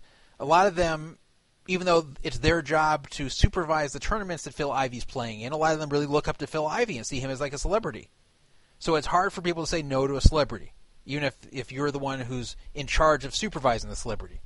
So Right. in general, celebrities get away with a lot of things. They got get away with uh, breaking laws. They get away for, with a lot of things that they normally wouldn't because people want to do favors for them. So the, I, I just wish it didn't happen this way. It's not the biggest deal that Phil Ivey doesn't bag his own chips and I have to. Uh, but I'll tell you, even if I was as famous as Phil Ivey, I, I would still bag my own chips. I, I would never put myself above the masses where I think I'm too good to bag chips. I, I just could Right. never see myself being that that guy who just says no, the, no, you can bag my chips. I'm too good for this. No, nobody's too good to bag their own chips. You play the tournament with everybody, you bag your own chips. I mean that's the way it goes. Right. Be happy you made day two and bag the freaking chips. So that happened. Not a huge deal, but just uh, just an example of favoritism. Oh, I guess one other thing about the World Series, uh, kind of lock poker. First tweet, or first report, I should say, I got about lock poker while I was at the World Series was that Melanie Weisner was not wearing a lock patch, and I said, "Oh, good, good for Melanie Weisner." So uh, I thought maybe Melanie had done some thinking, at the very least said, "Hey, I don't want all the hassle," because she really took a beating on two plus two over the lock situation, especially because she was asking for stakes for the World Series uh, or something. The World Series or some some tournament. She was asking for uh, people to stake her or, or uh, buy pieces of her, and then people gave her a hard time about lock. So she really took a beating on there. And I thought maybe after all that, which I know really bothered her, that maybe she said, "Hey, I don't want to have to have people hassling me in person. I'm just not going to wear the lock patch." But then I started hearing that no lock patches were being found throughout the World Series. Now I can't say this for sure, but I was told that there were like six different people. I don't know who the other five were who would have been expected to wear a lock patch and weren't. And the grinder even was not wearing one. He was wearing an ISPT patch. So I wonder now, since the grinder wasn't wearing it, and since nobody was, maybe the pros went to Jennifer and said, "Look, uh, we're really nervous about wearing this. We're going to get confronted. People are going to hassle us." Maybe Jennifer Larson, the CEO of Lock Poker, said, "Don't wear the patches," and felt that wearing the patches will actually be a negative for the company because it'll put them back in the news that people are hassling their pros for wearing lock. That's exactly what I was thinking. I mean, I could see that. I could see her even going. Uh, not even them going to her. I could see her going directly to them and saying, "Look, you know, look what's happened online here. You know, there's gonna, there's going to be, uh, you know, you know, there was going to be people very outspoken about this because this is like the first site that's come under fire after Black Friday for, you know, basically what Full Tilt Poker did, it's something along those lines. So I mean, I wouldn't be surprised if she just laid the hammer down and said, "Look, you guys don't have to wear patches." Blah blah blah. That's it because I mean, they're all not wearing them, so it, I mean, it seems yeah, like it would. You know what? I, I bet she, I bet she phrased it in a way to them to make herself look really good. Like, you know, I know we're paying you to represent the brand, but it, it's it's important to me that my pros are able to play in peace, and I don't want to have my pros being hassled just because we're having cash out problems. So for that reason, I'm going to have to, I'm going to tell everybody you don't have to wear your lock patch. In fact, it's probably better you don't, so you can play in peace and concentrate on your on playing your best poker. And they're like, "Oh my God, Jennifer, you're so nice." And Yeah, in, rea- it- in reality, she's thinking suckers. Yeah, and, and it's not like any of them resigned. You know, Yeah. it's not like any of them put out tweets that they're not representing the brand anymore. And uh, you know, it's crazy. There's still two pros over there on two plus two. The Duralast guy and um, what's the other guy's name? Primadoral AA or whatever. They're Yeah. both over there still defending them up and down. And I mean, didn't they say within three weeks things were going to be fixed? Well, there's U.S. players still waiting seven months for cash outs for checks. Oh, it's- there's it's Western ridiculous. Unions from February. I mean, they did process some Skrill cash outs, but there's still a ton of those that are um, unaccounted for. You know, there's some from like January and February still that are pending. It's just absolutely insane, and I just don't understand why people are still playing. I mean, I'd just stop, you know, uh, Yeah. or I'd find try and find a way to dump my chips off. I mean, because the Well, it just doesn't look like it's there's funny any you mention that future. because the, the chip they've been trying to clamp down on, on what they call chip dumping. Anybody who loses to somebody else uh, on a different skin, they really, really, really scrutinize this and start uh, and freeze your account and start asking you all these questions. And uh, if they don't like the answers, even if you were totally innocent, they freeze your account. So there's a guy actually on two plus two who's insisting he didn't dump, but was accused of it just because he happened to beat a guy heads up, or a guy beat him heads up, who's on a different skin. So I, I, I have to imagine, especially given that Lock has control of the network, that they've just put out the word to the network, uh, people at the network, just anybody Right. who loses a lot of money to somebody on another skin, uh, Yeah. immediately freeze I- their account. Yeah, I don't think the stud games and the Omaha games just uh, limit Omaha and limit stud. I don't think they're. Um, I know that all the skins are like segregated from each other now, but I think those ones are all pulled together. There was actually one guy that actually got caught. Um, he says that it was his student, but then I think he had posts where he was buying for thirty five cents lock, and then I think he was dumping them over to Intertops or something like that. Um, I mean, I don't blame these people at all. But I, I totally don't blame these people. If you can get away with chip dumping from lock, great. I, I think that's totally ethical to do because all you're doing is getting your money that's rightfully yours off the site. Right. I mean, it's it's sure. it. it uh, um, if you think about it, there isn't really anything ethically wrong with chip dumping because Right. uh, all, all you're doing is is just getting money that is yours off the site to where you can cash out your own money. Now, the reason that they make rules against it is because uh, they they don't want uh, all, all these different skins are. Uh, you know, they- they're paying their own fees basically for deposits and withdrawals. So it is a little bit unfair to Intertops that they have to pay the withdrawal fees for somebody who had money dumped to them. So that's why they disallow it. But um, as far as from the player standpoint, if you can't get your money off one skin and you can dump it to another skin and uh, you know get them to cash you out, great. I mean that's that's There was there was one guy that did it. He actually had four thousand or something on lock, and then he dumped to himself. And they asked him about it, and he admitted it. He was like, "Yeah, I did. I I couldn't cash it out off a lock, so I just dumped it over to myself." very and uh, yeah, they just froze the money, and I think they're donating donating it to a charity or something like that. why can't they just send it back? you know, yeah, I mean they could send it back, but I don't think they're. I think they're. Um, you know, they're just trying to set a hard line so more people don't do it. You know. Yeah, that's true. Uh, yeah, I, uh, you know, it's such a bad situation, and you're, you're right though that uh, if you can get the money off lock in any way, do it. But I, I know it's uh, you know it's trading at 35 cents, and and the chip dumping, I wouldn't advise that at this point since they're so paranoid about it. So. Um, yeah, you know, if uh, here's my suggestion if you want chip dump from lock, and, and if, if you take the suggestion, don't blame me if it fails. So I, I don't want you coming to me saying I owe you money because you failed uh, to chip dump. Uh, well, you, you chip dumped in this way and it didn't work. But my suggestion would be not to do it heads up, but to sit in, and I don't know if these games even go, but to sit in a uh, as high of a game as you can, but at least one that you regularly play. Don't don't go sit at uh, ten times higher limit than you normally do, but sit, sit at a game you normally play that has more than one person, and um, and play normally, and then be on the phone with your friend who you want to dump to, who's in the same game as you, and just wait for a hand between you two where you can just totally overplay it but look realistic.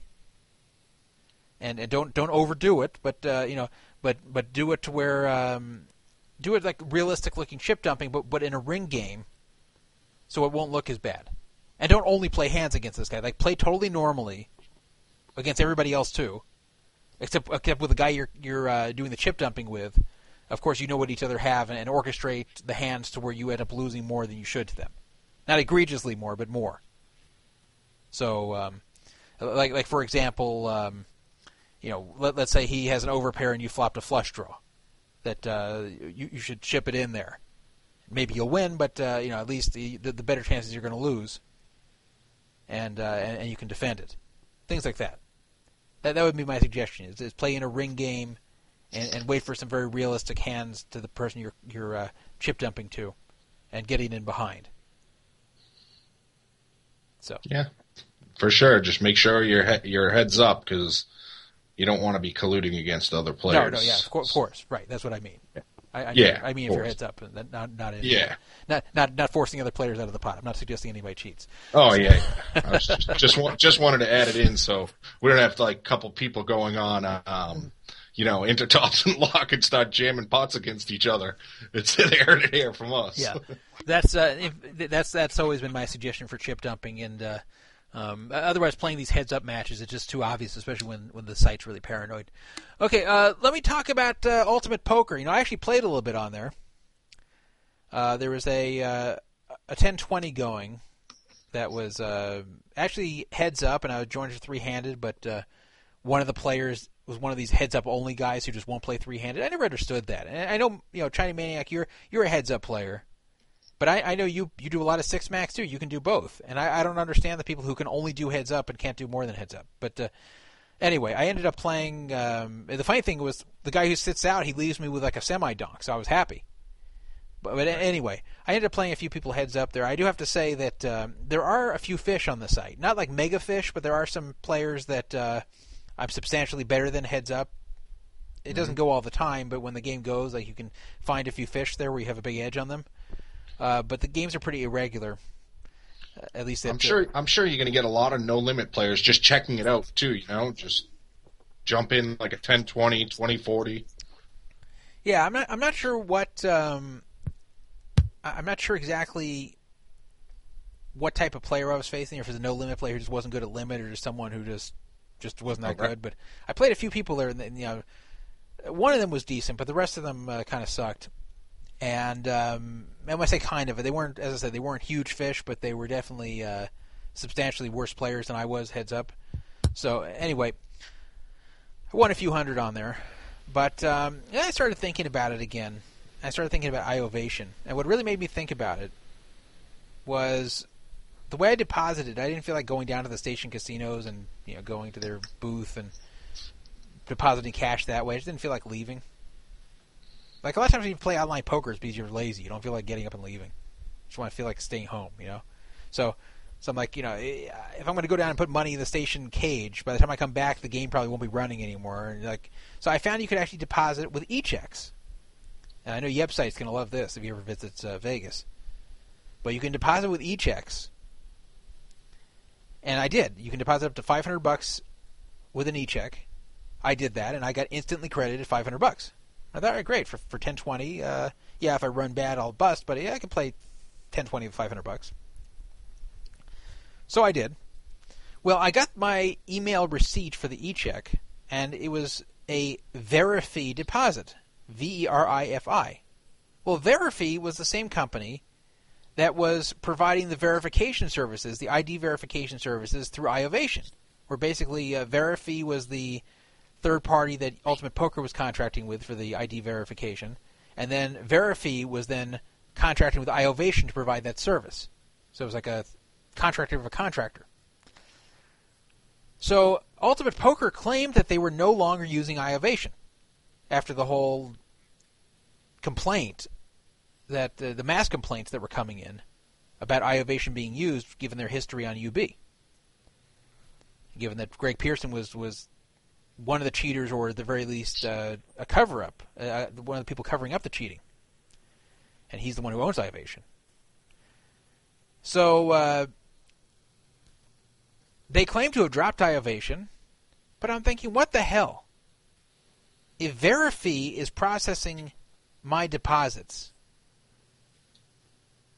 then is Verifi still doing the ID checking? And if they are, isn't iOvation the one who is their contractor to do that? So I didn't understand that. So I did some looking around. And from what I could see, Ultimate Poker's reps would not answer the question on 2 plus 2 who has replaced iOvation? Yeah, then I remember everybody was asking them and they didn't say who. So you know what this reminds me of? This reminds me of like a teenage girl who's dating a guy that their parents forbid her to date. So they say, you know, you better stop dating Johnny, or uh, we're going to kick you out of the house. And so finally, the girl says, "All right, fine, fine. I'm not dating Johnny anymore.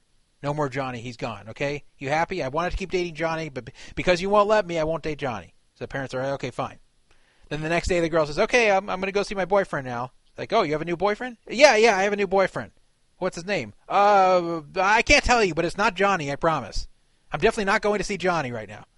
I won't tell you who it is or where I'm going, but it's, it's not Johnny. You think our parents would buy that? Of course not. Well, that's basically what Ultimate Poker is doing with us. They've replaced iOvation, but they won't tell us with which company. Why not? Why can't we find this out? Why is this a secret?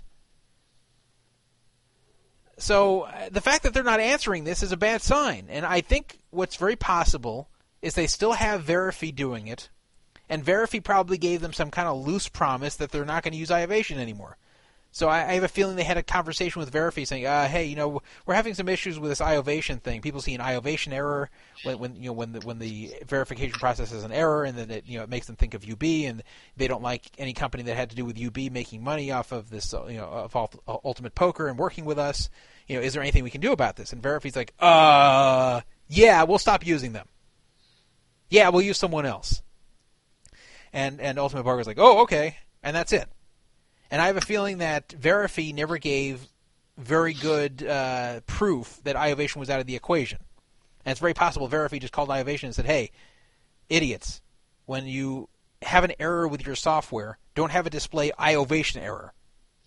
Have it just say error. You know, like, just don't make it obvious that you're the one that we're using. Make it look like you're gone. Like, I, I have no proof this is what happened, but I'm just, this is just a guess on my part that Verifi is still using iOvation is telling Ultimate Poker they're not, and Ultimate Poker is saying okay, but not really verifying it because they don't really want to know the truth. Ultimate Poker, awesome. all, all, Ultimate Poker probably wants is to hear it from Verifi that they're not using iOvation, and that's good enough for them. And the reason they don't want to answer this question is because the follow-up question will be, how do you know Verifi's not using iOvation? Who are they using? And probably this is a question they just don't want to ask. Let's pound them on Twitter. We should. We should. Yeah, people should pound them on Twitter uh, at Ultimate Poker. Ask them who has replaced iOvation. Who are you using to do the verification now? And I think we have a right to know. After everything that iOvation and Greg Pierson did to the poker community through UB, and after Ultimate Poker's initially flippant response to the request that they drop iOvation. Their initial response was, "We're not going to drop them unless they lose their license," which I thought was a very nasty thing to say to the community. Right. Yeah, this company stole maybe tens of millions of dollars from the community. Now we're hiring them to do your ID checking. We're actually sending them a social security number. But uh, we're not dropping them. F you. It's basically what they said. Only after there was a lot of pressure they dropped them. But maybe they didn't. It's a very suspicious circumstance because if they switch to someone else, it's a very simple answer. iOvation doesn't uh, do our processing anymore. Uh, ABC verification services does. Okay, thank you. Let's move on. When you don't get an answer, there's always a problem. Someone doesn't answer something, you know there's an issue. You ever uh, called to ask out a girl who doesn't really want to date you anymore? And instead of saying no, I don't want to see you anymore, she just doesn't return your calls? Or uh, she gives a weird excuse? You just can't get a straight answer out of her when you can see her next? It's because it's a bad sign. I mean, she doesn't want to see you anymore. I mean, there's something wrong. I think that's what's going on here. There's something wrong with why they won't answer the question. There's something wrong here, and that's why we're not finding out who has replaced iOvation. So we need to find this out. We need to keep pressing them. This shouldn't be dropped. I already brought it up again on two plus two. I'm going to keep bringing it up. And you know what? If they, if they won't answer it, if they just ignore it constantly, then I, I may just boycott them and say screw it. And I, Right. you know, WSOP.com is coming soon. I hope they're not using iOvation. I, yeah, I, don't- I was thinking that, but I have a feeling they're big enough. You know, Ultimate Poker is a very small operation. I have a feeling they're big enough there at uh, Caesars to not have to resort to a company like iOvation. I, I think they can Yeah. probably verify on their own. My question is, what if you went to like Poker Stars and asked them like, who do you use? Would they come out and tell you?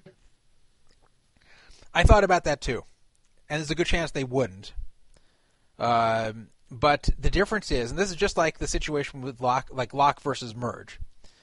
Lock Poker has been saying for a long time, why should we have to prove we have segregated funds when merge won't do it, when Bovada won't do it? So if they won't do it, why should we have to do it? The answer is because you have been acting like a broke site, Lock Poker, and the other two haven't. Right. So while it would be great to see segregated funds for all three of them, the one that really does need to show it is the one that is acting just like a site that's broke. Similarly here, we know that Ultimate Poker used iOvation, and it's up to them now to show us that they haven't. Yeah, they should prove it now. You know, not hide behind. Oh yeah, we switched, but we're not going to tell you who. Yeah, it's a little bit different than uh, than other companies that that aren't. And uh, I, I don't think PokerStars even needs to. I don't think they're running the same type of verification. Um, they were using iOvation to verify people's identities, which I don't think. Uh, I don't know how much PokerStars was actually doing as far as checking your identity and age and all that, because that was less important to them. Uh, they, they didn't care as much on PokerStars if you were gambling under 21. They, they really cared more if you were going to stiff them in some way. Uh, obviously, Ultimate Poker has to take a lot of care that minors don't play on the site, since they're a legalized site in the U.S. and they can get in a lot of trouble if they are being lax about minors signing up under their dad's name.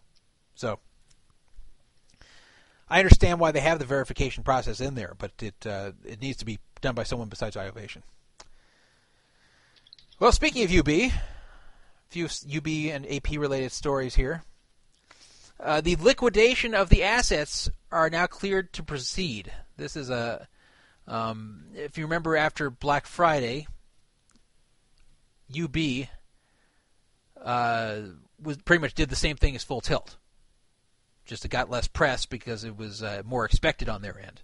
Full Tilt surprised everyone. AP, everyone knew, and UB, you know, they, they were known to be shady. Well, here's an article from a site called uh, OnlinePokerReport.com. Some good articles on there. It's uh, run by a guy named Chris Grove, who um, I know follows this site. Online poker's Black Friday continues to slowly wind its way through the courts. The latest loose end tied up yesterday as the DOJ, DOJ reached a resolution with Avion that resulted in a dismissal of the company's claims to property seized on Black Friday. Because what happened was uh, UB was broke, and uh, the government has seized some of their assets. And uh, the question is, what happens to the money from those assets? The assets being, uh, I don't know, the software, um, whatever money they got, uh, anything that the government got a hold of that was owned by AP or UB.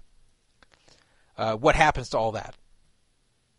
So this is the this is attempting to answer that. Avion filed a, compl- a claim of ownership in January 2012 covering domain names, software, and other intellectual property related to Absolute Poker, setting off a legal back and forth between the company and the Department of Justice. Scott Bell, also known as Eleven Grover, who's been on the show before, creator of the soon to come documentary Ultimate Beat, saw the decision as a big win for the AP and UB stakeholders, not the players, the stakeholders. As Bell notes, this dismissal should clear the way for the now likely to be near worthless assets of UP, UB and AP to be put on the government's auction block. So basically, they're going to sell the software and all these other things that they got here, which I admit probably won't fetch that much money. In a 2012 post, Haley Hintze characterized Avion as a company that, quote, has been alleged to be the true hiding spot of the Americans who really controlled AP in the years following its acquisition of Ultimate Bet and the fight from America's UI and its flight from America's UIGEA. So it's basically like a shell company for Scott Tom and friends. That's what she's saying. Avion offered a slightly different description of their activities in court filings in October 2012. Uh, and it said this. This is Avion's own words. From and after October 2006, which is the date of the IGEA, when Avion's predecessor SGS divested itself of Absolute Entertainment, and continuing to the present, Avion has not been the operator of Absolute Poker website, but has been in the business solely of licensing or otherwise attempting to monetize the value of its intellectual property, i.e., the AP assets. So, uh, you know, basically saying we were the AP guys uh, but we haven't been violating the UIGEA all this time, so we should have a, a claim to this. We haven't been operating uh, AP. We've just been uh, doing licensing and, and, trying to value, the, monetize the intellectual property. So it pretty much is admitting what Haley has been suspecting all this time that Avion is really the uh, the AP guys. It's not clear if the settlement between the Department of Justice and Avion is a precursor to a larger deal involving other UB and AP principals. So that's that's the story here. Unfortunately, the players are not likely to see much. Uh, this is more about uh, getting the people who are stakeholders in UB. Yeah, I'm not talking about people who were involved in the cheating, just people who had invested in the company or owned shares in the company or whatever who got screwed. That um, yeah, maybe they can get the value of some of these assets, but uh, the players are still going to pretty much get nothing. And furthermore, this would require people buy the intellectual property, which I don't think is worth very much anymore. So, um, what do you think that software would fetch? Think it would go for ten million or something?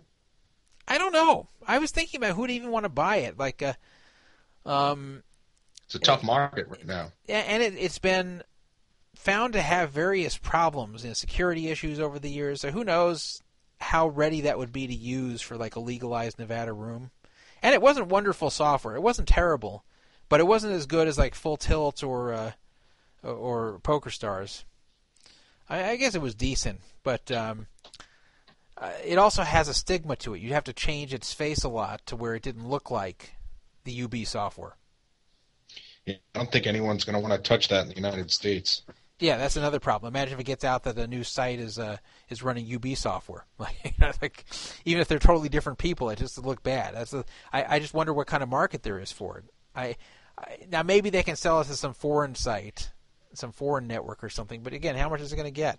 Like I, I think right. that uh, as you see with Ultimate Poker, I don't know how, how, much they spent on developing theirs, but they got theirs up pretty quickly, and uh, it's not the best software, but I don't think it's all that expensive to construct a kind of bare bones online poker room a piece of software, you know, and the you know, I, I don't think it's something that's that expensive. Now, I think it would be expensive to develop a product that is as mature and, and robust and user friendly as PokerStars. These PokerStars has been at it for 10 years. But I, I, think to make one like equivalent to Ultimate Poker or even one even equivalent to AP, I, I don't think it would be that expensive to do. And I, I don't think it requires talent that you really couldn't find anywhere. It's not a unique product. Right. But it comes with a lot of casino software too, right? It does. They don't necessarily have to buy that. Okay. Or they could buy it and throw it in the garbage. Like that's fine. They they can easily uh, split that off. But I, I don't know. I, I don't know how much this would get. I don't know what, what the market. the money that from the players? Um, Wasn't there like a lot of accounts that got correct on well, Black Friday? Well, I mean, you know, on Black Friday, they basically the site had no money, just like Full Tilt. I know, but didn't they get? Didn't a lot of processors get hit? Some did, yeah, and I, I, I don't understand how much money is being held of that. Um, that that was money of APs. I don't know. So is this money when they sell the software? Is this going to get liquidated? Yeah, well, that, that's what the, that's what the process is. They're they're trying to liquidate by selling the software and selling the domain names, which I, again I don't see what value they really have. And um, yeah, I, I guess maybe UB.com would have value to a company that has nothing to do with poker and just has the initials UB. But uh, again, how much is that going to fetch? Uh, so whatever they sell all this crap for, then I guess it goes to the stakeholders of of AP and UBs. There's going to be really nothing left for the players. So they're going to get their money back. What was that? They're going to get they're going to get the money. Who? The stakeholders of AP and UB. Yeah, that's what it's looking for. It looks- like they're next in line. that is crazy. Yeah. Now, I'm, I'm not saying these are all bad people. A lot of them uh, were innocent people who just invested and had no idea. Who bought shares, you know, but but uh, uh, still, it's uh, it's really bad. The players are last in line. I, Yeah, I think the players should be. I think the players should be first in line. Yeah, it's unbelievable. Like even Phil Hellmuth, didn't he get a check last year from this or something? Like uh some kind of shareholder check or something like about a year ago? I'm not sure. Like I heard I heard he was still getting payments as of a year ago. Yeah, he, which, he uh, was getting them pretty late. By the way, I'm seeing Yeah, in the chat room uh, uh, from Jack Bates, who was one of the UB programmers.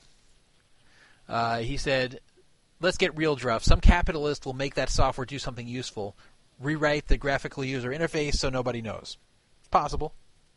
They might, but uh, the question is, how much will it sell for? Like, you know, if it, if it sells for a few million bucks, it's not going to do anyone any good.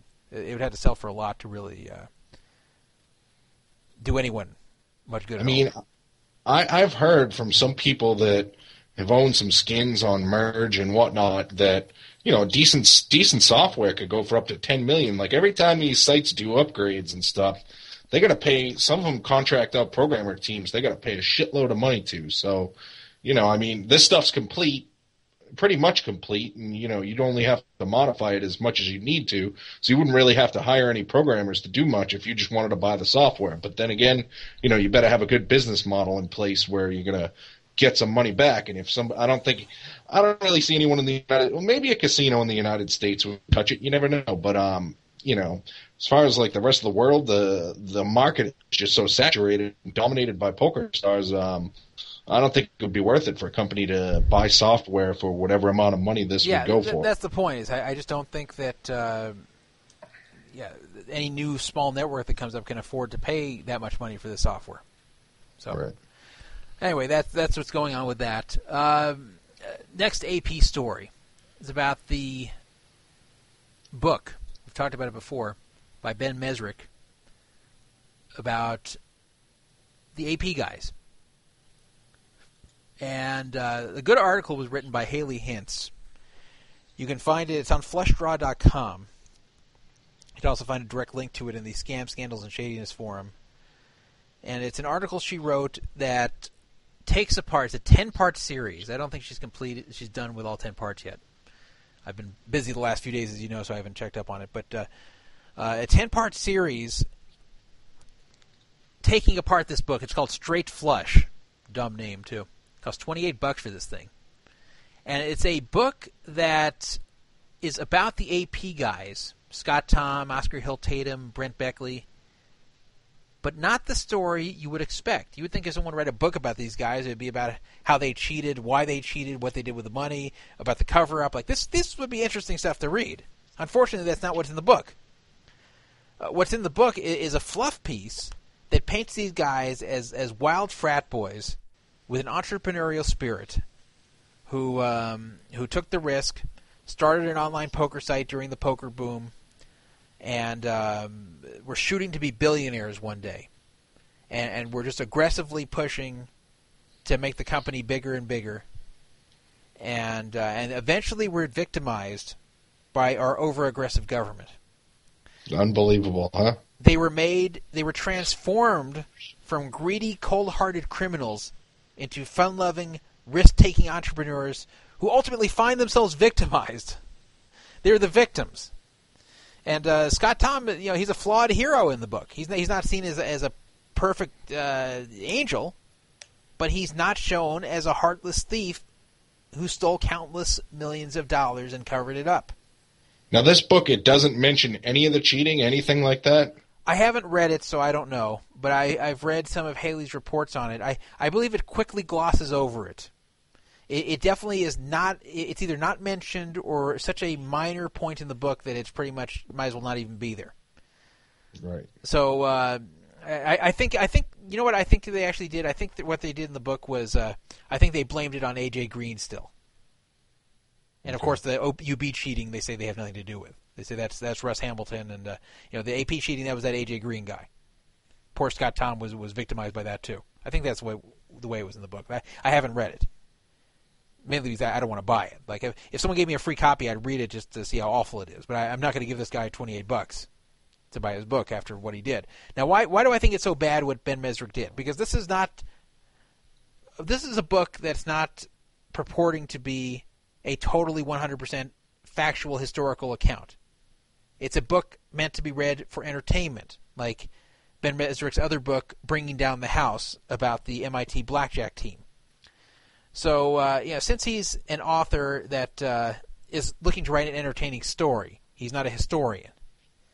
Uh, you may say, hey, Mezrich is writing something that will sell to Hollywood. He already had one movie made out of a book. Maybe he wants a second movie made out of this book. And is it really wrong for him to fictionalize the story a little bit if it makes a better story?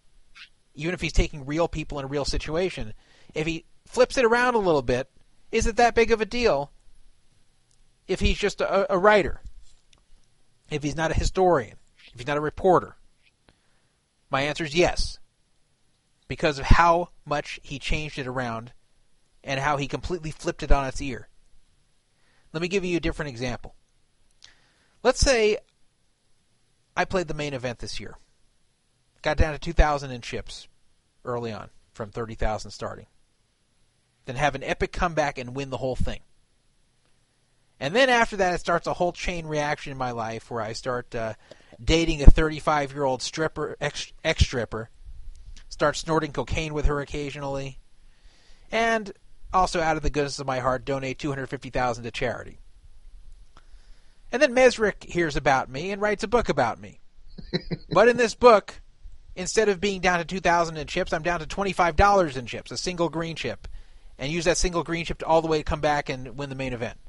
And in this book, instead of dating a 35 year old ex stripper, I dated a 21 year old current stripper and have fights with her about her job. And instead of uh, doing cocaine occasionally with her, I'm attending wild coke parties all the time in Vegas. And instead of me donating 250k to charity, I'm donating 3 million to charity in his book. Now these would all be lies and exaggerations. But would this be wrong? No. Why? Because that's just telling a story about one person. And it's not a complete fabrication. It's not totally changing things around. It's not. Uh, it, it's exaggerating. It's uh, sensationalizing, but it's not inventing things out of thin air or taking one thing that happens and making the complete opposite the story for the book. This would be more like if I were to bust the main event and then they write about in the 2013 main event where Todd Witteles had this epic run and and uh, and won it. And you'd be like, what? He didn't even cash. No, no, no. Todd won the main event in 2013. But but but wait, no, I, I saw it. He didn't even cash. Nope, he he won it. Like that. That's but it's even worse because at least there it would just be a lie. Here, what Ben Mezrich is doing is he's making excuses for criminals. He's turning criminals into heroes, and not even like the way they turn like old mobsters into heroes. Not like the way they make Bugsy Siegel into a hero after all these years. Uh, this, these these are what they're doing here is they're changing the story. They're changing the story to the criminal actions by Scott Tom and Oscar Hilt Tatum and Brent Beckley are no longer relevant to anything. To where it pretty much didn't happen. And what did happen instead was that they just got victimized by the government and that uh, and remember they cheated twice. They cheated both with the super using and with the full tilt style spending at everyone's deposits. So uh, they, they really cheated in both ways. And uh, have, I think we're going to have to um, reach out to Ben Mezrich on uh, Twitter as well. We'll have to add him to the list tonight. Yeah, well, Him he's and, already uh, been reached out to. Listen to this. Here, here's his response. I have a response from Ben Mezrich, Ben Mezrich already. Not from me. He didn't respond to me, but he responded to someone else. A guy named Johnny Hardigan tweeted the following to him Ben, please stop playing down the cheating scandal. It's a huge part of online poker history. Also, you can't blame the U.S. government for AP and UB players losing millions post Black Friday. For example, PokerStars refunded all American players.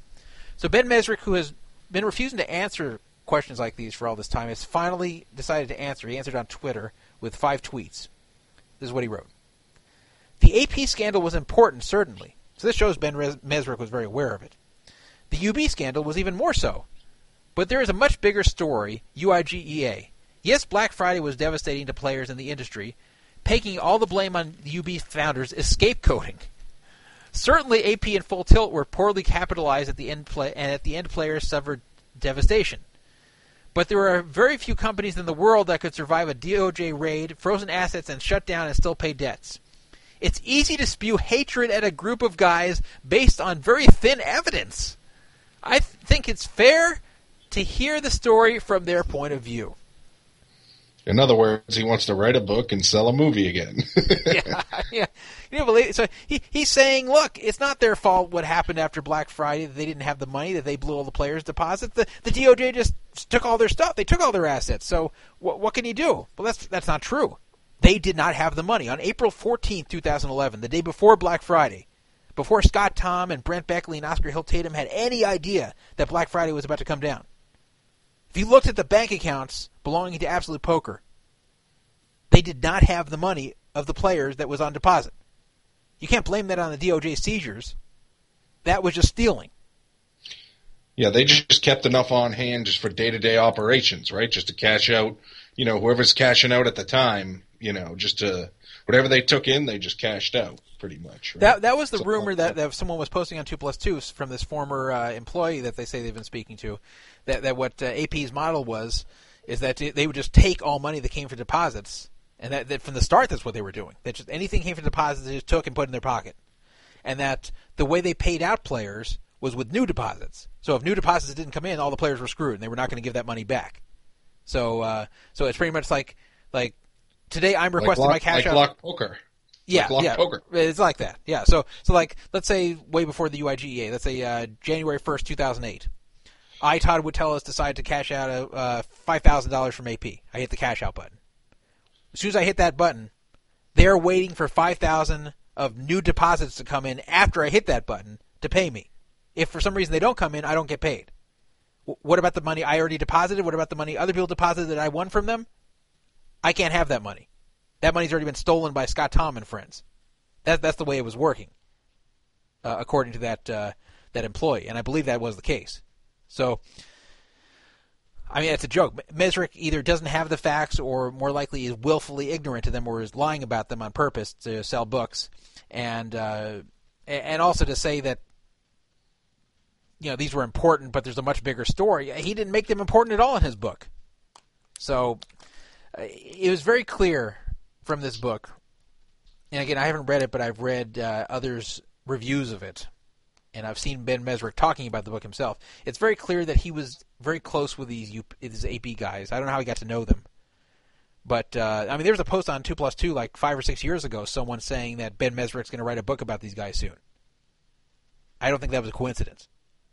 Right. So uh, he obviously got close to these guys, got to know them, got to like them, and and between probably wanting to believe his new friends and wanting to write a good story that he thought could be made into a good movie, uh, that's why he took this route. And uh, what what is interesting though is the real story actually probably could be a good movie. In fact, they're making a, a, a sort of version of it they already made it, in fact, called Runner Runner. That's going to be out uh, this fall. That's the one where I'm going to be on the DVD extra that comes out next year. I don't know how good the movie will be, but it's already in the can. It's already been filmed, and it's loosely based on the UB scandal. And uh, that movie is not going to be portraying these companies as uh, something positive, which is why I was willing to go do this DVD extra. If this was, if this was a fluff piece to make UP, UB or AP look good, this movie, I wouldn't have, have done the DVD extra thing. But anyway, uh, please don't buy this book. If if you want to read it, please find some way to get it that does not involve buying it. I'm not going to suggest anything criminal, but uh, you know, could be borrow it from someone you know, or whatever you need to do. You that's up to you to decide. But do not buy this book. Do not support Ben Mezrich and the AP guy. I'm, they're probably not getting any part of this, but uh, you should not be supporting someone who rewrites history about criminals who stole from our community, which is what he's doing. He's making these guys look like good guys who were victimized by our government rather than bad guys who victimized us. So, I agree. My opinion: F. Ben Mezrich and F. This book. Anyway, that's uh, go go read uh, Haley's article about it though. It's uh, let me see how many parts I've written so far. She has written uh, five parts: one, two, three, four, and five. So uh, entertaining stuff. Haley's articles and very informative. Always enjoy the stuff Haley writes. Uh, let me go on to the, the next topic here. 775 fraud 55 775 372 8355. Make sure to show your caller ID if you call in. And I, I have to bring back up the agenda. Glad the show has held up from the secret location. I wasn't sure how well this internet connection would work. If you hear China Maniac not always all that well, sometimes it uh, cuts out a bit. That's because of this internet connection. It's not his. Um, where I am, interestingly enough, the uploading seems to be good. The downloading is bad. What that means is I can send data out just fine, but data can't come to me very well. So when I'm broadcasting, of course, it goes out from where I am in the secret location and out to the listener. So that's fine. That's why it works. That's why you can hear me well. But anything coming in, such as me me browsing a web page or me loading a YouTube or even China Maniac's voice coming to me and then me broadcasting his voice, which is what's basically happening here, that doesn't work as well. So that's why he cuts out occasionally. But it, it hasn't been bad. Uh, let's look at the remainder of the agenda here. Oh, the International uh, Stadium Poker Tour, ISPT, ended up with a gigantic overlay. Everybody loves overlays. For those of you that don't know, I'm sure most of you do. An overlay is a tournament that has a guarantee that is bigger than the prize pool would have been if there was no guarantee. So, for example, if you uh, have a guaranteed $1 million prize pool in a $1,000 buy in tournament and uh, 600 people enter, then only $600,000 has been collected, but a million has to be paid out, so the casino has to eat the other 400,000 to cover the guarantee. That's known as an overlay. That's always good for the player, of course. Well, overlays are pretty few and far between these days because casinos online and live alike are very careful not to allow overlays occur because they can't afford it. And even when it appears there's going to be an overlay, usually everyone rushes in to go play because it's an overlay, which then makes it not an overlay. so, usually to get these overlays, the way you do it is uh, you have to find a tournament that most people don't know about, and uh, and play it when it has a guarantee. And also, it has to be a tournament which is run by a reputable company, meaning not the Partouche Poker Tour, to where they won't go back on the guarantee. Because if there's a guarantee and then the tournament either gets canceled or they get rid of the guarantee, then there's no more overlay, which is really unethical, but it's been done before. So, the inter the ISPT, the International Stadium Poker Tour, has really become a shell of what it was supposed to be. It was conceived as a 30,000 field live poker tournament Keep in mind the largest live poker tournament ever was 8,700 people. The main the main event of the World Series in 2006, the year Jamie Gold won. That's the largest live tournament ever. Here they're trying to beat that by almost four times, 30,000. So the initial plan for the ISPT was to have 30,000 people playing in Wembley Stadium in the UK. And they would do it in rounds. So the first round would be people all sitting on their laptops in Wembley Stadium, which is just really weird. But that's what it was. They all sit on their laptops in Wembley Stadium. No, no uh, word on what would happen if it rained there. And uh, that's that would be the first round. Then after enough people got eliminated on day one from the laptops, then it would move on to a live tournament, also in the Wembley Stadium. Now, it was already off to a bad start. The website was full of spelling errors, such as participate, and no, Mason Malmuth didn't write it, and coming with two M's. You know it's a bad. You know it's bad news when a thirty thousand person planned poker tournament is coming C O M M I N G soon. And there were, of course, no contingency plans with weather or anything like that. So it looked like it was a big mess. Uh, at first, they claimed that there was a 20 million euro guarantee, which is more than 20 million dollars, substantially more. Uh, here's the Q and A. This was in uh, July 2012. Uh, the question was the ISPT 2013 at Wembley Stadium will be the biggest ever live poker tournament. Is the total prize pool of 20 million euros guaranteed, or is this just an expected prize pool? And uh, the co-founder Prosper Masquelier said the prize pool is guaranteed for the entire tournament. The video of the press conference confirmed this already. Um, during the press conference at the 3rd of September in, in Cannes Poker Tour, there'll be more details on the payout of the, of the main side, side events. So he said it's guaranteed. Anyway, um, th- then later on, when it was clear that this thing was going to be a big fail, the same guy said, Have you seen the words guarantee on the website? Never. I think players don't need a guarantee. They come here to the World Series of Poker Europe and pay 10,000 euros and they're happy to play. We will see. So, anyway, it started to f- all fall apart from there. And uh, then they decided to give up on the 30,000 people in the stadium live and decided to have day one online instead. So you play at home online, and then you move on to day two in the stadium. Uh, unfortunately, instead of having thousands of people turn out for this, these tournaments were a complete failure. Uh, the first day one on uh, Partouche.fr got 130 entrants, and 30 moved on to the sta- 13 moved on to the stadium. Lock Poker got two people for their day one and canceled it, claiming technical reasons.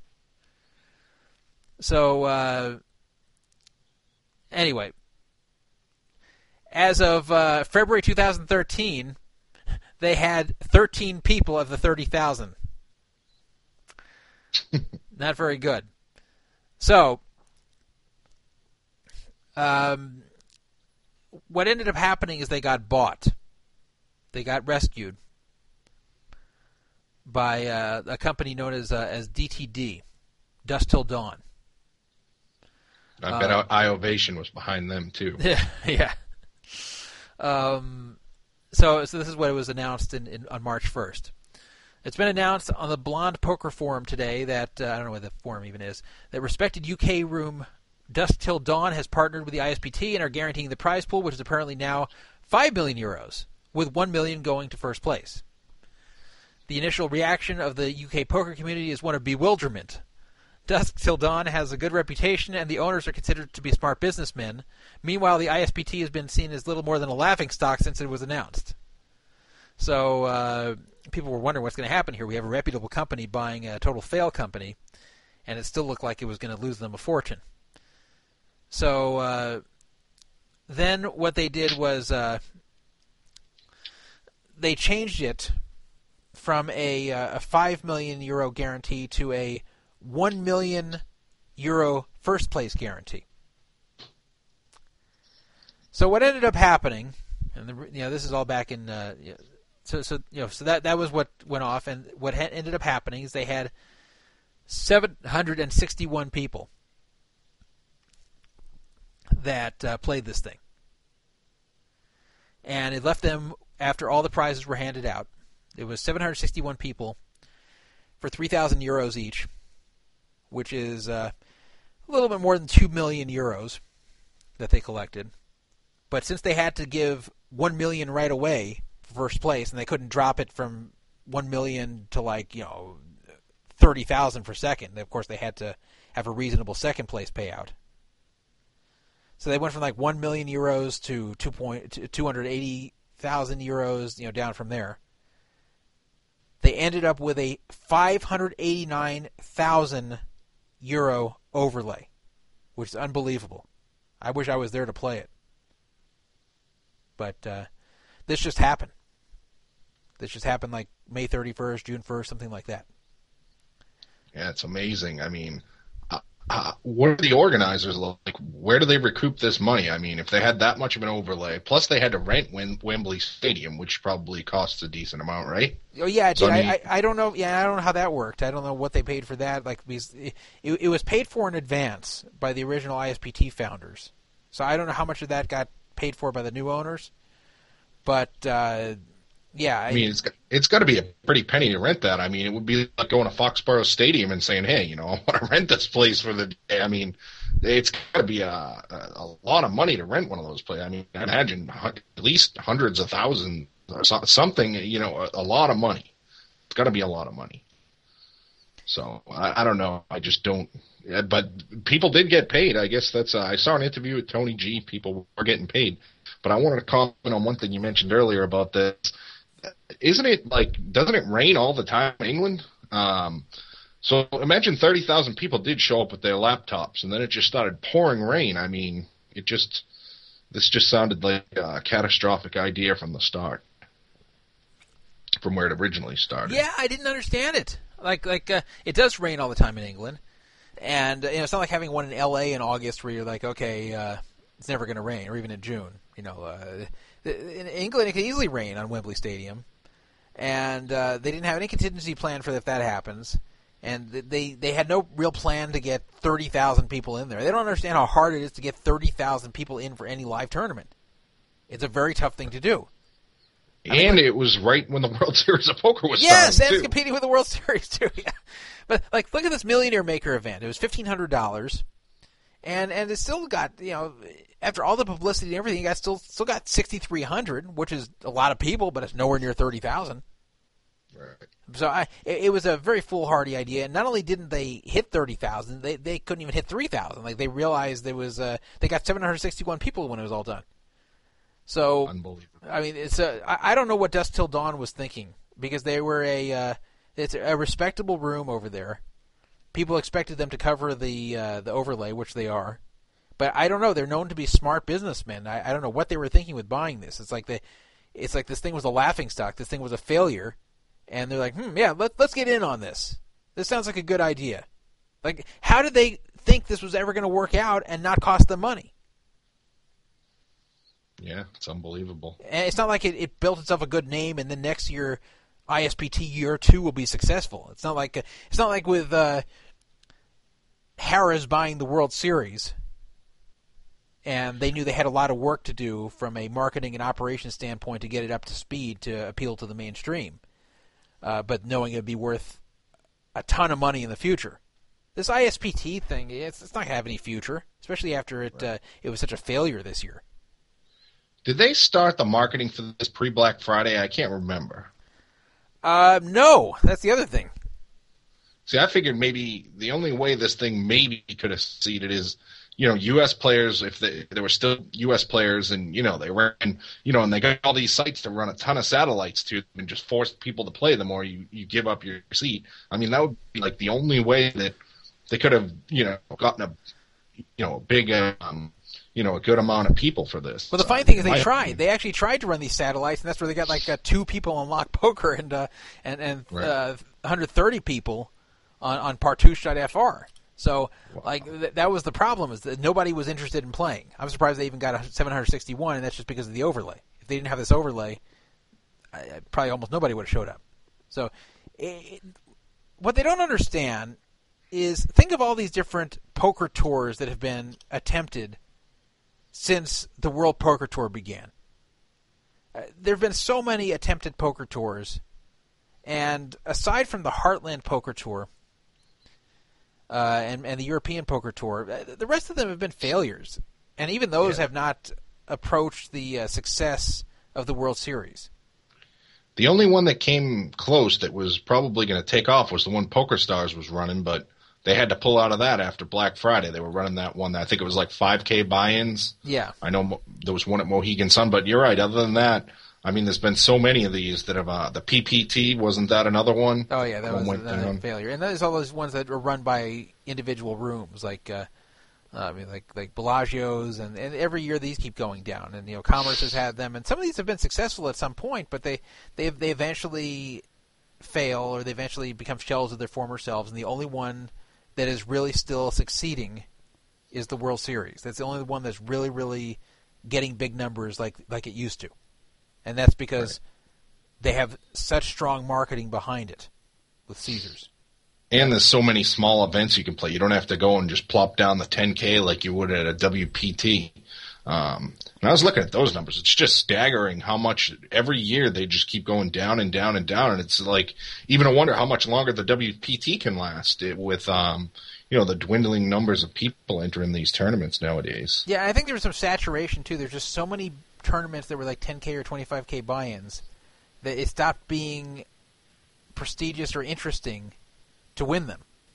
So it's like, oh, you just won uh, th- this tournament. Okay, well, you know, there's another 10k next week. So like, yeah, sure, it's great to to win millions of dollars, but but there there isn't the same prestige anymore. People didn't feel the the need to keep playing these, and there also just wasn't the money for people to keep playing because uh, the money was drying up from the poker community. So it's you know you can't just keep wasting 10k after 10k after 10k buy-in if you're not uh, routinely cashing. So uh, really, the World Series has been the only poker tournament that has been staying strong throughout the downturn in the poker economy. And to come up with a new brand now that's supposed to overtake the World Series in some way is a joke. Like, there's no way that can happen. That'd be like me starting uh, some crappy little network, a crappy little uh, online poker network, and thinking I'm going to beat Poker Stars. You just can't do it. It, it takes a lot more than, than just showing up and announcing you're going to be the biggest. Anyone can say that. Anyone can say, "Oh, we're going to have thirty thousand people." Yeah, you wish you do. It doesn't mean you will. It's actually a funny YouTube video. I won't bother to play it because it's mostly like music. But uh, it, you can go see it on the Scam Scandals and Shadiness forum. It was like a marketing, like animated YouTube video of a guy playing in the in the stadium and then eventually winning, and he's surrounded by beautiful girls kissing him. And uh, what's so funny about this is that it really has the look of the fever dream of a madman. It really has the look of someone like it actually starts out like in the air and it zooms in down on the stadium, almost like you, almost like you're flying and then like like uh, land in the stadium and then you're playing poker. Um, but it really has the look. It really has the look like this. The guy who made this video, and you know, it was obviously conceived by someone who was high up at the International Stadium Poker Tour. You kind of picture him like hiding under his covers at night and envisioning this. That this is what it's Right. going to be when it's never going to be this. Like the, like, almost like the way you would envision yourself flying to the moon when when you're uh, eight years old, lying in bed at night. Right. That's the way this guy was thinking when he made this video. And when I saw that, I'm like, wow, this person's just really delusional. This is not so much. It's not really a scam. They're just delusional.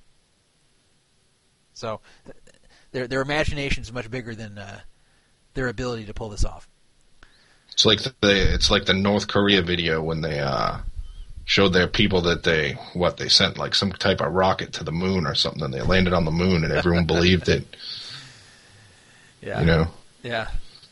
So uh, we, we have a uh, another network that's broke. I'm not going to spend a long time talking about it, but the Poker in Venice network. I never heard of them before, but they're broke.